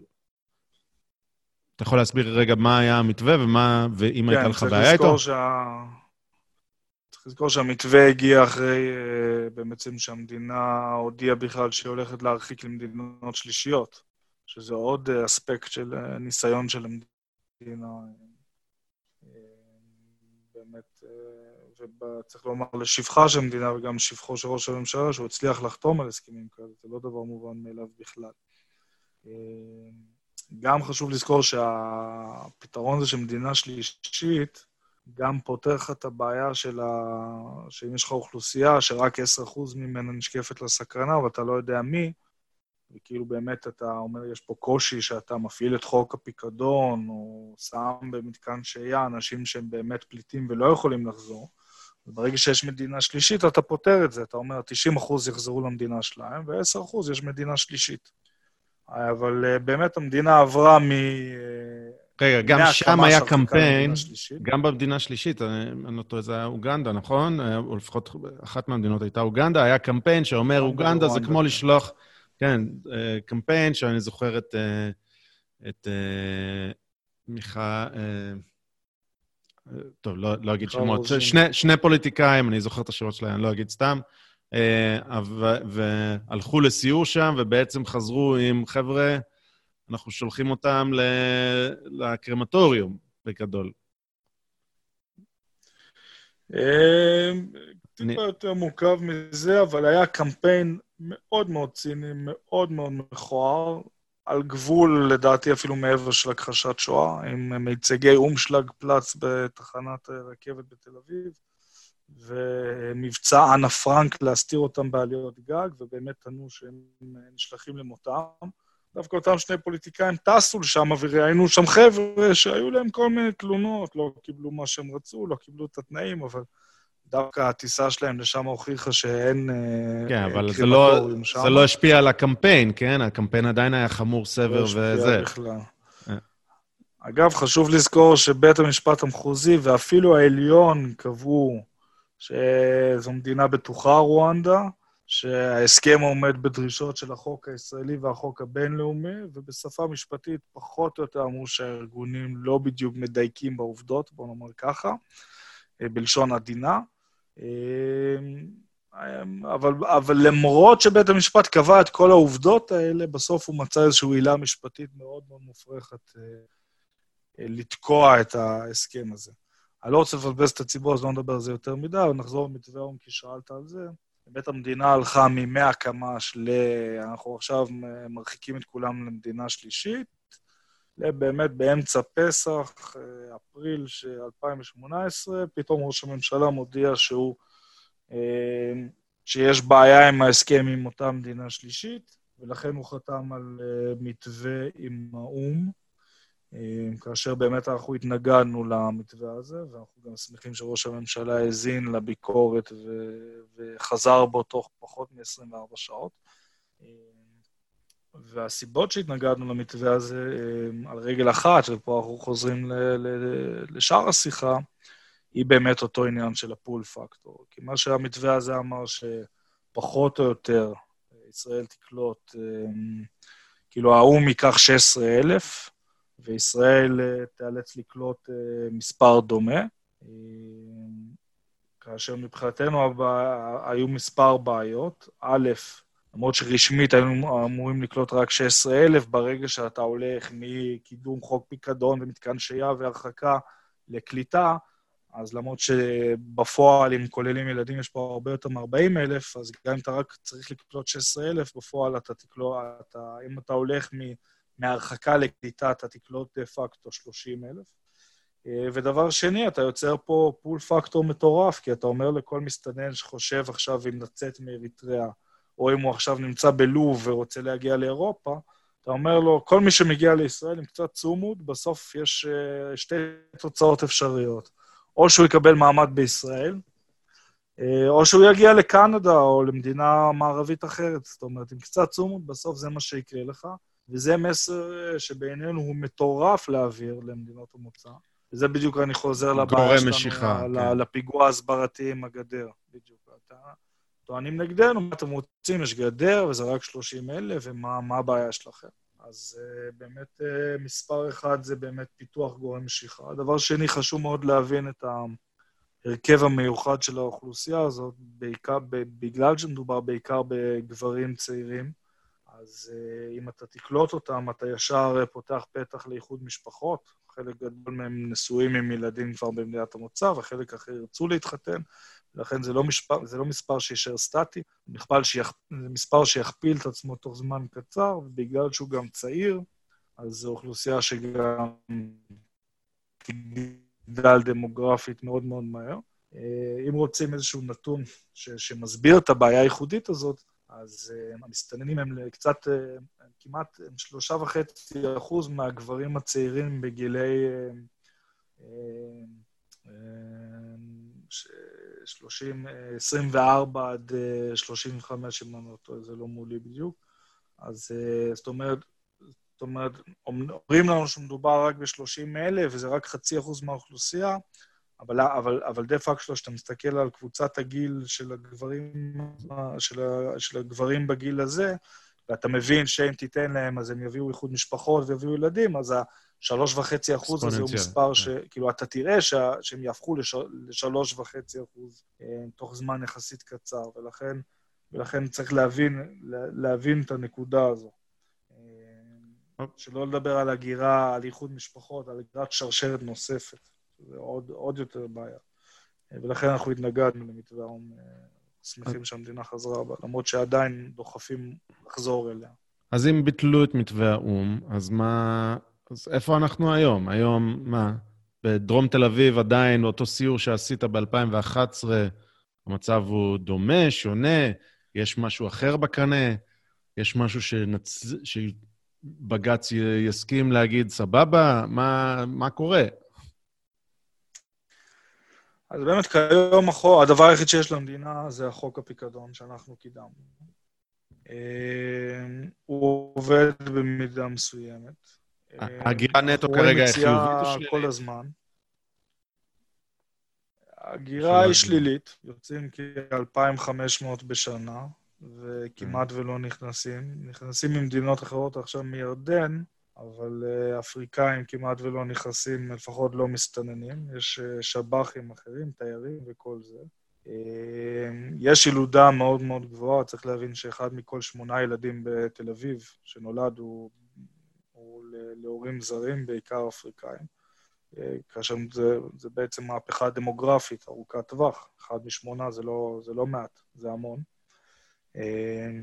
אבל מבחינת... מבחינת ההגירה, אז, אז יוצאים כל הזמן, באמת חוק הפיקדון מתחיל לעבוד קצת יותר, אמ, ואנחנו רואים שבסוף אה, לא מעט מהם, בלי המתווה האו"ם, יוצאים ממדינות אחרות, בעיקר קנדה, כל מיני תוכניות של איחוד משפחות לשמה, אמ, ולא מעט אה, יוצאים למדינות, אה, חוזרים למדינות המקור, או, או, או אפילו ממשיכים קצת לצאת למדינות שלישיות, כי בעצם בית המשפט העליון אמר שאי אפשר לכפות עליהם יציאה למדינה שלישית, אבל מרצון הם יכולים.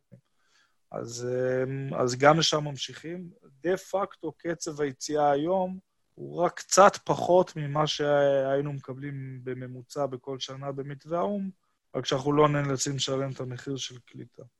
כן, אוקיי. ו... אה, אז, אז נראה שבאמת יש סיבה לאופטימיות ואולי קצת ניצחת, אבל יש...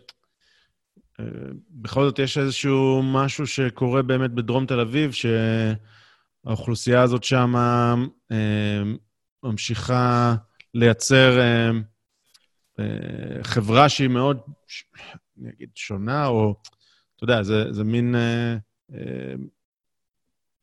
תת-חברה בתוך החברה בישראל, שאתה יודע, יש כאלה שיגידו שאולי זה טוב או לא טוב, אבל אה, אני שמעתי שנגיד בדרום תל אביב, אה, כיתות א' שנפתחות אה, שנה הבאה, יש 21 כיתות של ילדים אפריקאים ואפס כיתות של, של ישראלים ותיקים, זה, זה נכון? או... לא אפס, אני חושב שיש שתי כיתות, אם אני לא טועה, ויש 23 כיתות של ילדים אפריקאים, שזה פשוט מטורף. בטיפת חלב באזור נווה שאנן, כבר ב-2014, 93% מהילדים היו אה, זרים, בעיקר אפריקאים. אז, אז רק אני אסביר מה, מה אני רואה פה שהוא בעייתי או מאתגר. זה, זה לא עצם זה שיש אפריקאים, זה, זה הקצב והתמהיל, זה בעצם לא מאפשר קליטה, זה מאפשר אה, להשאיר אקס-טריטוריה בתוך הטריטוריה, זה מאפשר לייצר חברה בתוך חברה, וזאת הבעיה האמיתית. אה, אי אפשר... אה, לקלוט ברגע שיש אה, אוכלוסייה כזאת גדולה שמגיעה ומתאספת אה, יחדיו ומנהלת לעצמה את העניינים. אה, ו- ובעצם זה, אתה יודע, זה לא, לא תהיה דיפוזיה, זה רק יישאר ו- ויגדל, ואני בטוח שגם החיכוך יעלה עם האוכלוסייה המקומית. אתה צודק שאני זה, אני לא חושב שזה בלתי אפשרי לקלוט. ישראל uh, קלטה uh, צד"לניקים, היא קלטה ילדי עובדים זרים בעבר, העולם לא נחרב. יש איזשהו קצב קליטה שישראל יכולה להתמודד איתו. דה. פקטו אנחנו רואים שהמספר הזה הוא פשוט גדול עליה ביותר מדי, והאנשים האלה לא נקלטים, אלא באמת הם הופכים ל... אה, לסוג של, כמו שרואים בהרבה מקומות בעולם, גטאות של מהגרים. שלא התחברו, גם רואים את, אה, אה, אם זה בעיות חברתיות, כמעט שליש, אה, שליש מה, מהנשים האריתראיות הן חד-הוריות, שאם אנחנו רואים את זה בארצות הברית, הרבה מחקרים מראים שחד-הוריות זה אחד המדדים הכי קריטיים למעורבות בפשיעה. זה משתנה מאוד מאוד קריטי. אנחנו מדברים על שיעור הילדים בגני שפה ורווחה, הוא מטורף. אה, מקרי רווחה קשים מאוד. אה, פשיעה, אין ספק שכאילו אה, הדור הבא גם מטבע הדברים שירגיש דחוי. צריך לזכור שבסוף כאילו... גטו. הילדים האלה גדלים, מדברים עברית, ורואים את יונתן בטלוויזיה, אומרים שהם לא רצויים. ויש לזה מחיר, כאילו בסוף אה, אין לנו את אין סוף זמן, אנחנו צריכים להוציא כמה שיותר ו- ו- ולהכיר בכך שאלה שישארו צריך להשקיע המון המון משאבים כדי שהקליטה תהיה כמה שפחות כואבת. ובגלל זה הגרירת רגליים הזאת אין לנו, זאת אומרת, אתה אמרת שניצחנו, אה, יש על מה להיות, אני, כאילו, יש מה להיות מרוצה, כי עצרנו את הכניסה והצלחנו להוציא אה, כמעט חצי. אבל עדיין יש לנו אה, חלון זמן מאוד קטן, שאנחנו באמת צריכים להוציא כמה שיותר, ואז להיערך לקליטה. אה, כי באמת זו פצצת זמן, ואי אפשר להשאיר את הילדים האלה בלימבו אינסופי, כי הם כבר היום מפתחים אה, תופעות יחס מאוד מאוד שלילי למדינה. ואם כל קליטה של הגירה היא קשה, וקליטה של יהודים אפילו לא, היא לא תמיד פשוטה, למרות שהמדינה כאילו מקבלת בזרועות פתוחות, ו... ומשקיעה משאבי עתק בקליטה, אז תחשבו איזה, תחשוב איזה קושי זה יהיה, כש, כשהילדים האלה שמרגישים מאוד מאוד דחויים ולא רצויים ואומרים להם שהם לא רצויים, לאיזה סוג אזרחים הם יגדלו. זו פצצת זמן חברתית, וכבר עכשיו כל ראיון שתראה בתקשורת, אה, היו לא מעט ראיונות עם ילדי הזרים, שאגב, הם מהדור הוותיק, שהם קיבלו את החינוך הכי טוב, ובית ספר רוגוזין הופיע, ניצח באוסקר, והם קיבלו, השיעור סיום בגרויות של החבר'ה האלו יותר גבוה מתושבי דרום תל אביב, שמאוד מתוסכלים מזה, ו, והם מקבלים שיעורי אה, יכטות וריצה, ומשקיעים בהם מה שאתה לא רוצה. והחבר'ה האלה שהגיעו בדור הקצת יותר אה, לפני עשר או חמש עשרה שנה, שהם היו מספר קטן והשקיעו בהם המון המון כסף בקליטה שלהם, אתה רואה איך הם מתוסכלים נגד המדינה, אז החבר'ה מהדור הצעיר, ה-23 mm. כיתות א' האלה, שאף אחד כבר לא משקיע בהם, זו פצצת חברתית שהמדינה הזאת לא מכירה ולא מדמיינת, ומעולם לא הייתה צריכה להתמודד איתו, והיא גם לא בפריפריה, זה לא במקומות ש... זה בתוך, זה במרכז גוש דן. יהיה לנו אז אולי... פשע וגטאות. אז אולי נטרול הפצצת, פצצת הזמן הזאת דורש ממך וממני להגיד, טוב, אחרי זמן מסוים צריך להפסיק לדבר על זה וצריך אה, ל- ל- לחבק אותם ולקלוט. אז... ב-2020, uh... סתם אני אומר, ב-2023, לא, זהו, הגענו לנקודת האל-חזור, ו- ומשם צריך לשנות כיוון ולהגיד, יאללה, זה מה יש, חיבוק, אתם רצויים. קודם כל זה... קודם כל, זה בעיה לומר את זה בגלל הפול פקטור. זה, זה, זה בדיוק הנקודת איזון. תורת המשחקים לא פה, למצוא. כן. זאת אומרת, אתה, אתה, אתה לא יכול לומר את זה. אגב, רואים את זה עם... אה, עכשיו, בחודשים האחרונים, באמת הקמפיין העיקרי זה ילדי עובדים זרים, זה לא ילדי המסתננים, דובר על ילדי פיליפיניות בעיקר, ונגיד אחת מהן... רגע, ניגע, ניגע בזה עוד רגע, כן.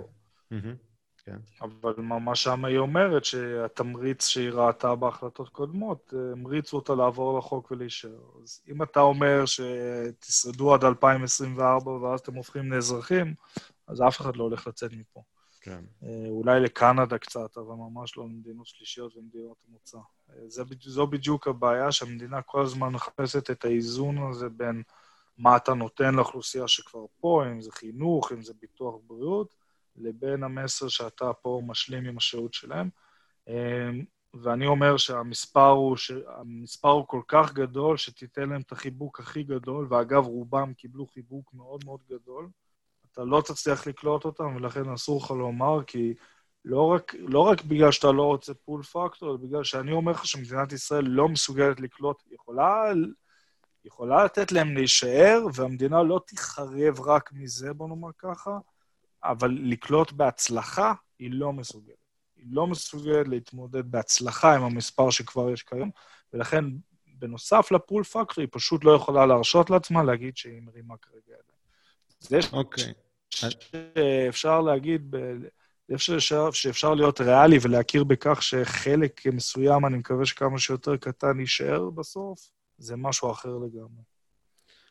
אוקיי, אז עכשיו, אמ, יבואו מבקריי ומבקריך ויגידו, חבר'ה, כל השיחה הזאת, אתם מדברים על מדיניות ועל טווח ארוך ותמריצים, גורם משיכה וזה, תכלס, תכלס, אתם שניכם, כואב לכם לראות אנשים שחורים בעיניים, אתם מתעסקים רק באפריקאים וזה, מה, מה הקטע? למה לא מעניין אתכם, למה אתם לא מתעסקים במהגרים ממקומות אחרים? מה? אתה יודע, הייתי מבסוט, בדיוק אה, כתבתי בטוויטר לפני איזה שבועיים על סעיף, ה... על הנוהל שמאפשר לנינים של זכאי חוק השבות לעלות, ואיזה מישהו, איזה יוזר ש...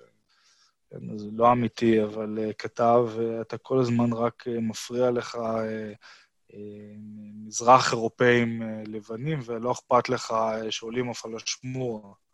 אז אני אומר, אה, בסדר, אם תוקפים אותי שעכשיו, שאני רק אה, אכפת לי ממזרח אירופאים ולא אכפת לי מזה, אז, אז הכל בסדר. דה פקטו, אנחנו נגד כל סוג ההגירה הלא חוקית. באמת, בחצי שנה האחרונה אנחנו מתעסקים בעיקר עם באמת סוגיית ילדי הזרים, שזה פיליפינים ובעיקר, אבל גם מזרח אירופאים.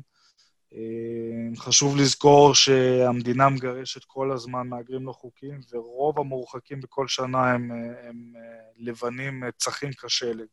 לכן אין פה שום קשר לצבע. זו שאלה שהיא בעיקר זהותית-תרבותית. מי יוכל להיקלט כאן בהצלחה ומי... ו...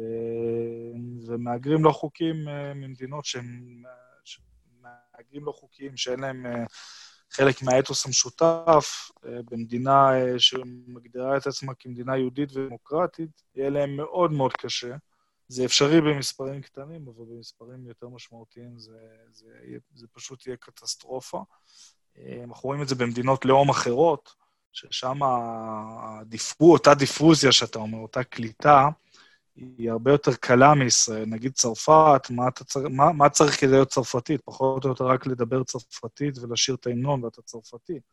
במדינה שמגדירה את עצמה כיהודית ודמוקרטית, שער הכניסה הוא הרבה יותר קשה. ומטבע הדברים, כשאנשים לא מצליחים להיכנס, אז הם מפתחים uh, resentment, הם מפתחים תחושת דחייה, ואז יש לנו בעיות חברתיות שמתפוצצות לנו בפנים. אגב, צריך לזכור שגם הקליטה של יהודים כן. לא תמיד קלה, יש את השד העדתי. כן. בצרפת, כן, זה, זה ההמשך של המשפט שברח לי. בצרפת יש שם בעיה קשה, בישראל הבעיה תהיה קשה, קשה פי מאה. כן. תחושת התחייה תהיה גדולה פי מאה, ואנחנו כבר רואים את הניצנים של זה. אמ, אז לכן באמת אה, חשוב להבין שאנחנו גם מתעסקים עם ילדי העובדים הזרים, זה לא שהם, שהם גם מזרח אירופאים, אין קשר. אז מה, אתה בעד גירוש ילדים? אני בעד, תשמע... הם, זה... הם גדלו פה, הם מדברים עברית. אה, מה? זה מה תשמע, שהם מכירים. אתה יודע, יש את המשפט, מה ששנוא עליך, אל תעשה לחבריך. אז אני יכול להגיד כבעם לאומי, כציוני, שאני באמת בקטע הזה, באמת לא עושה להם מה ששנוא עליי. אני באמת חושב ש...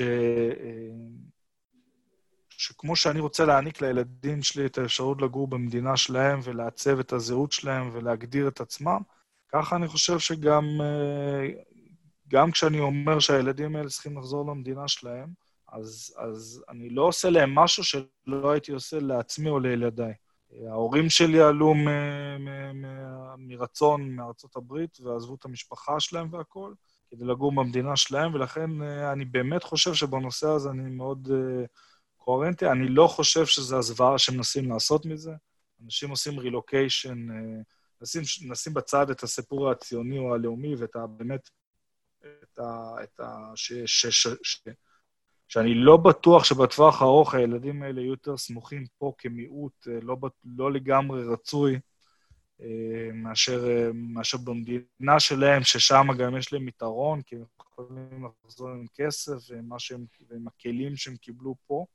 אמ, אבל הזוועה הזאת שעושים אה, מגירוש, זה בהחלט לא נעים שצריך לעשות את זה בכפייה, אבל אם, היו, אם ההורים היו לוקחים אחריות ומכינים את הילדים למעבר, זה לא היה שונה מכל רילוקיישן אחר שאנשים עושים בכל העולם. אה, ויותר מזה, בדרך כלל ברילוקיישן אתה עובר למדינה שאתה לא מכיר. ופה סך הכל מדובר בחזרה ל... לרוב הילדים האלה יש אבא במדינת המוצא, לפעמים אחים, אחים מלאים או חצאי אחים, דודות, דודים, דודים, סבא וסבתא. חלק גדול מהם מכירים במידה כזו או אחרת את השפה ואת התרבות, ולכן אם רילוקיישן רגיל זה לא קטסטרופה, אז פה מדובר בתהליך הרבה יותר קל מרילוקיישן רגיל. אני לא אומר שהוא קל לגמרי, שאין בו קושי, אבל מי שיוצר את הקושי הזה באופן ציני מאוד זה ההורים, ומי שדוחף אותם ומדרבן אותם ומעודד אותם ומתמרץ אותם אה, להשתמש בילדים שלהם ולפגוע, ולפעמים גם לפגוע בילדים שלהם, זה באמת אותם אה, לכאורה הומניטריים ש, שמעודדים אימהות לשבת עם הילדים שלהם במשמורת כדי לסחוט את המדינה. ו... וזה מאוד מאוד פשוט. אם המדינה תיכנע, זה לא יביא סוף, כי אנחנו כבר היינו שם. ב-2006 היו פה 900 ילדים, והמדינה אמרה, אוקיי, אוקיי, הפעם אנחנו ניתן רק ל-900 האלה, וכל הבאים בתור נהיה קשוחים איתם. ורק ארבע שנים אחר כך פתאום היה עוד פעם 1,200. המדינה אמרה, אוקיי, הפעם, באמת, הפעם זו הפעם האחרונה, וכל מי שלא זכאי צריך לצאת תוך 30 יום. מה שהתחלתי לדבר איתך, שבאמת דנה ספקטור ראיינה בידיעות אחרונות רק לפני איזה חודשיים, איזה אימא אחת שהילד שלה נולד בדיוק בזמן החלטת ממשלה ב-2010, והיא אמרה, ראיתי שבסוף, אם הוא מגיע עד גיל 6, אז בסוף כולם מקבלים מעמד, אז גם אני צפצפתי על ההוראה של אה, החלטת הממשלה שאמרה לי לצאת תוך 30 יום, ונשארתי, כי שמחתי על זה שגם אני אקבל מעמד. ולכן, אם המדינה תיכנע פה, אז אנחנו לא נראה את הסוף לזה, אנחנו נראה רק התחלה של הדבר הזה. מצד שני, אם המדינה לא תיכנע ותלך עד הסוף עם הסיפור הזה, אז, אז, אז היא גם תיעלם די מהר. כי רוב המהגרים הם אנשים נורמטיביים, הם לא רוצים להעביר את הילדים את זה, הם לא רוצים לשבת עם הילדים במשמורת, ואם הם יראו שהמדינה נכנעת, הם פשוט יקומו ויחזרו. כרגע הם עובדים בשיטת המצליח. הם אומרים, אם יצליח לנו, מה טוב, ואם לא, אז לא. ולכן, אה, מאוד מאוד חשוב שהמדינה לא תיכנע. לצערי, בינתיים היא נכשלת אה, כישלון קולוסלי במבצע הזה, ואת התוצאות אנחנו נשלם בעתיד. אף אחד לא מדמיין שאם אני, יש לי ויזה ללימודים בארצות הברית, ואז נולד לי ילד בארצות הברית, ואז אם סיימו לימודים, אשרת השהייה שלי נגמרת, אף אחד לא מדמיין שזה שאני אצטרך לחזור לישראל זה גירוש. הילד שלי הוא אמריקאי, הוא גדל בגן אמריקאי ומכיר רק אנגלית וזה. לא, נכון, אגב, הוא, זה... הוא, מכיר, הוא מכיר גם עברית מהבית, והוא חוזר למדינה שלו, איפה שכל המשפחה שלו נמצאת. זה אף אחד לא מדמיין בכלל להגיד שזה גירוש. בדיוק. אז, אז רק...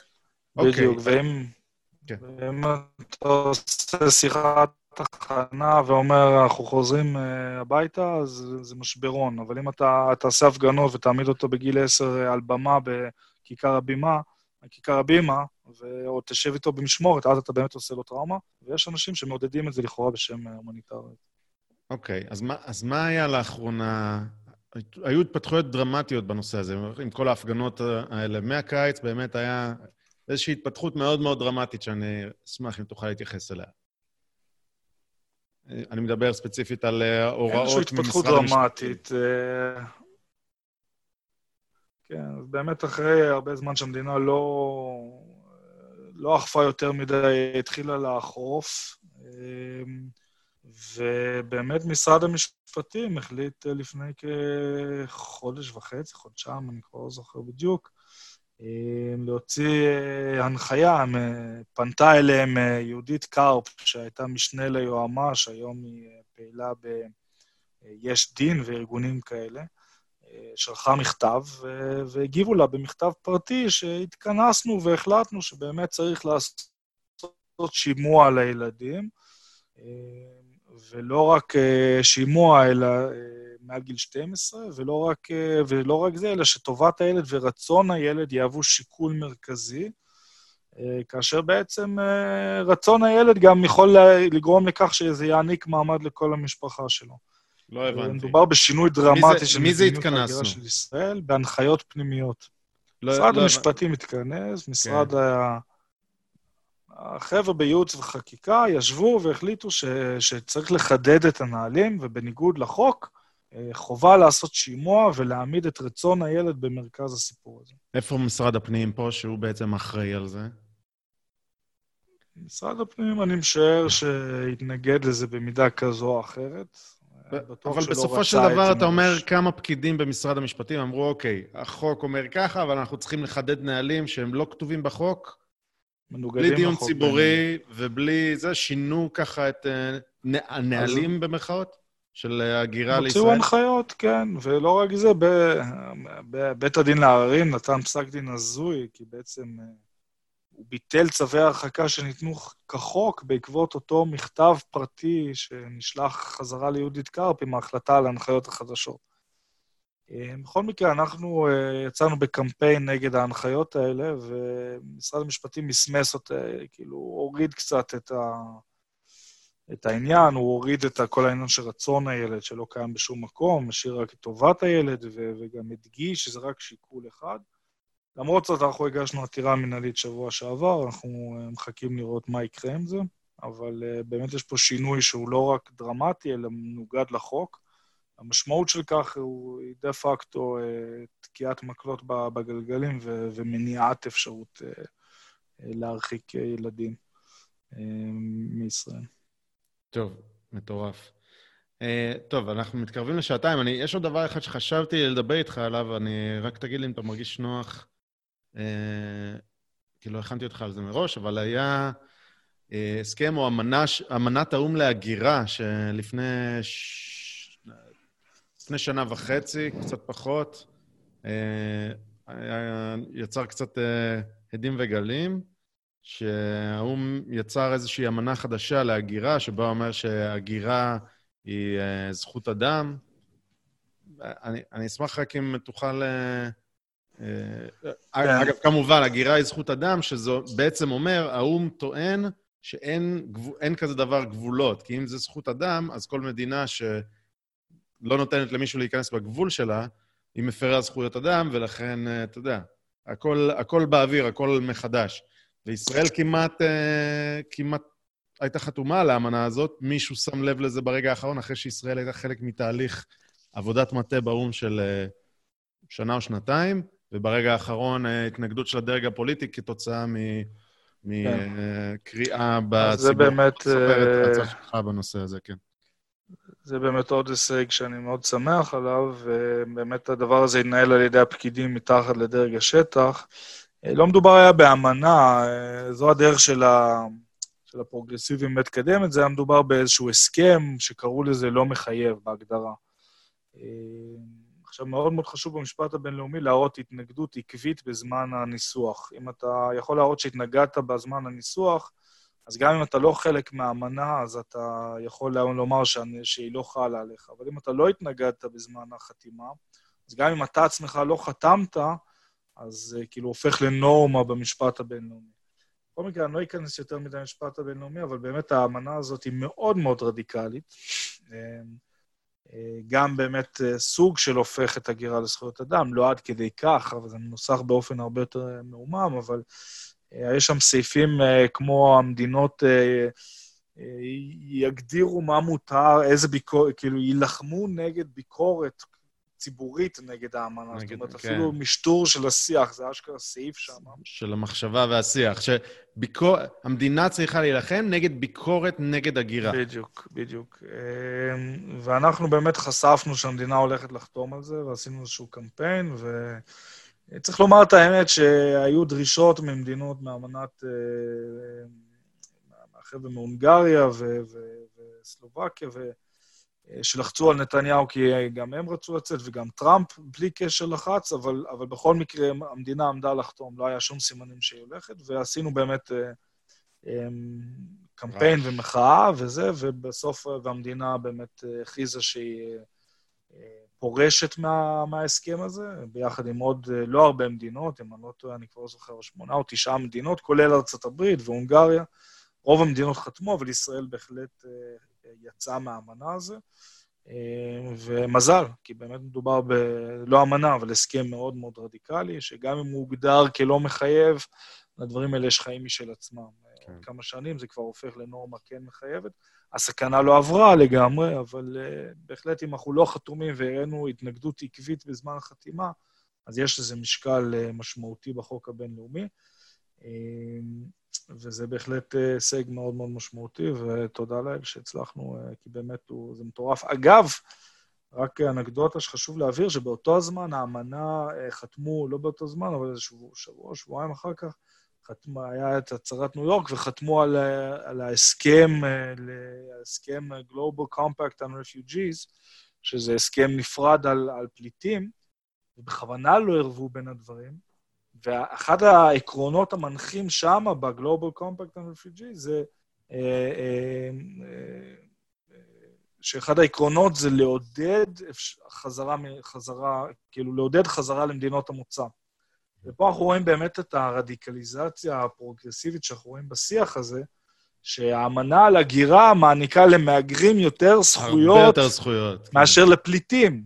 ואנחנו אגב לא התנגדנו למה, להסכם הפליטים, כי ההסכם הפליטים הוא סך הכל סביר.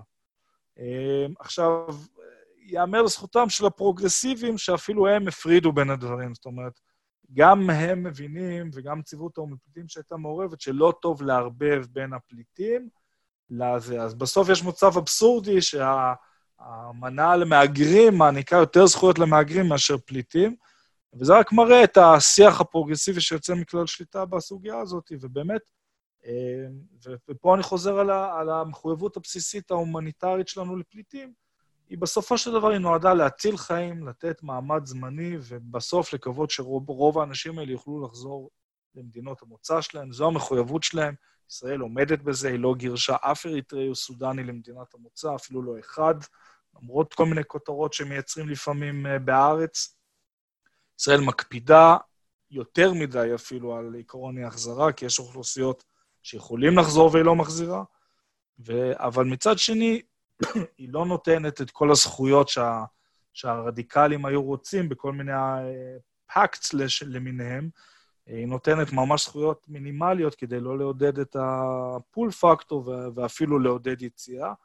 וסך הכל, בלי שתוקעים, עם כל, עם כל מקלות שתקעו לנו, אמ, זה יחסית עובד בסדר, אמ, רק שצריך להמשיך את זה עד, אה, עד שנגיע לאיזשהו מצב אידיאלי יותר. יפה. זה, זה, זה מה שחשוב, ובאמת אלה העקרונות שישראל צריכה לשמור עליהם והיא שומרת. לא לגרש אף אחד למותם, לתת את הזכויות המינימליות, אבל לייצר את כל הכלים שידחפו את מי שמהגר עבודה ולא פליט לחזור למדינה שלו.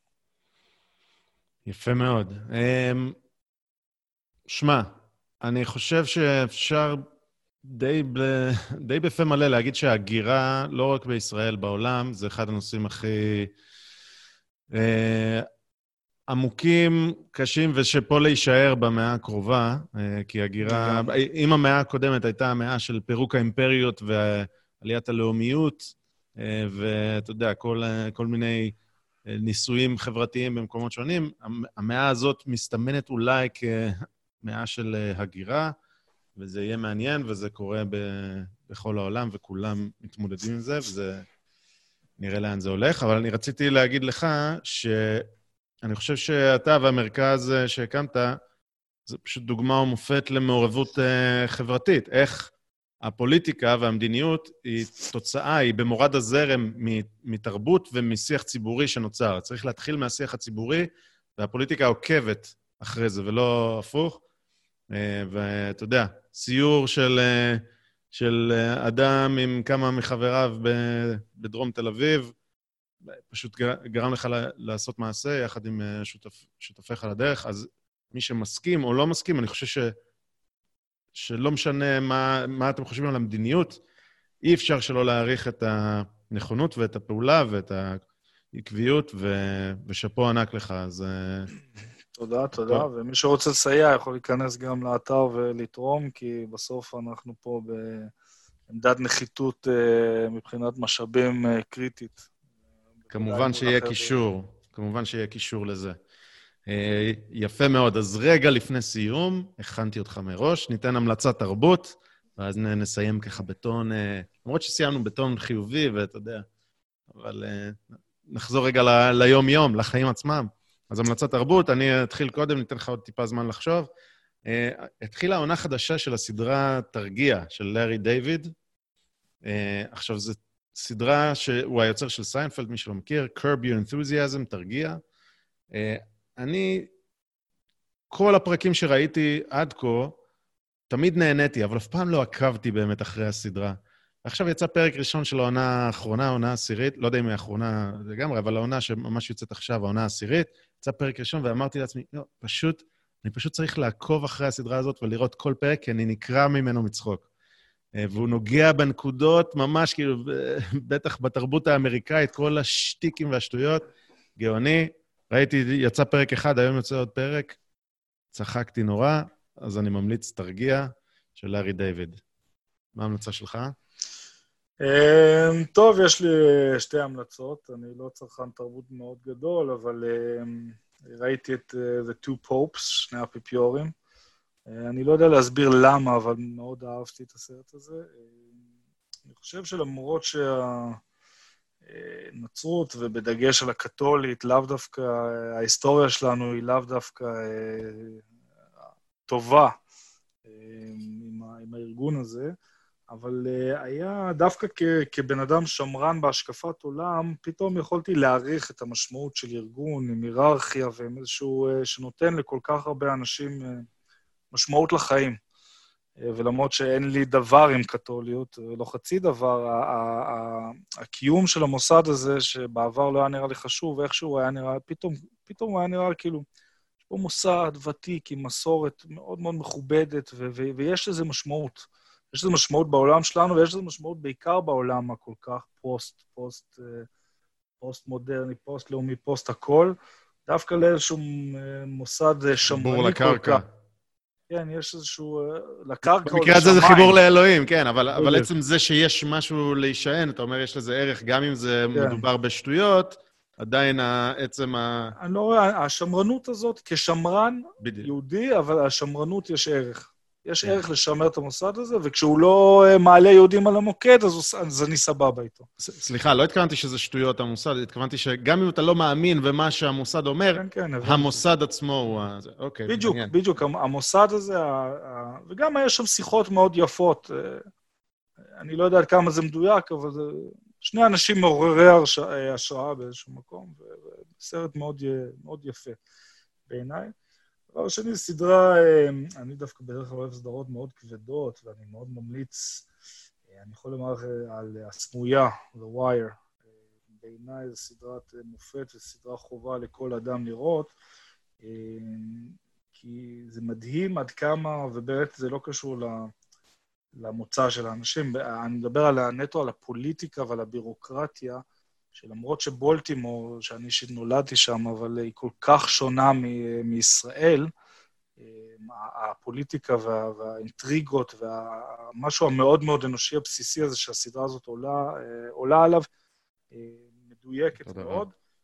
והייתי ממליץ לכל, הייתי, הייתי במקום um, תואר שני במדיניות ציבורית, הייתי ממליץ לראות את הסדרה הזאת פעמיים ואתם מסודרים, כי ככה הדברים עובדים דה פקטו. עכשיו, לא רציתי להמליץ, רק רציתי, כאילו, אני ממליץ, אבל כאילו, אלה סוג הסדרות שאני אוהב בדרך כלל, ואני אמליץ על סדרה אחרת, הרבה יותר קלילה ושטותית, אבל The Fabulous Miss Maisel באמזון, שיש שם שני דברים שאני מאוד אוהב, יהודים וסטנדאפ, אז uh, סדרה מאוד קלילה, uh, אולי אפילו קצת צ'יק פליקי, uh, ולכן אני מופתע מעצמי שאני אוהב אותה, אבל אני יכול לומר uh, שלמרות שאני בכיוון של הסמויה וסופרנוס ודברים כבדים יותר של HBO, בהחלט uh, אני ממליץ uh, לפחות לנסות, uh, יש בזה משהו מאוד משעשע ומהנה.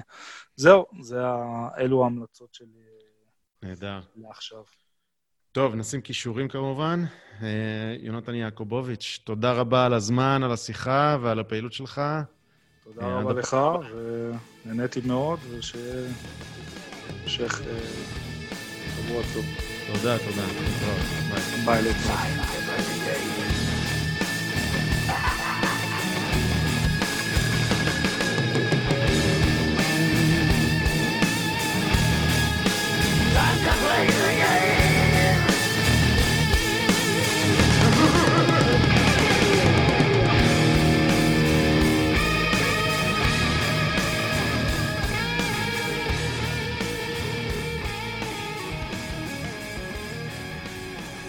אם אתם רוצים את הפודקאסט הזה בעל ערך, אז תכתבו לנו תגובות באתר, באימייל, תעקבו אחרינו ביוטיוב, בטוויטר, צייצו אותנו או תשתפו אותנו לחבריכם, כשעוד אנשים ישמעו ויוכלו להאזין, כי אם מצאתם את זה שוב בעל ערך, אז אולי זה שווה.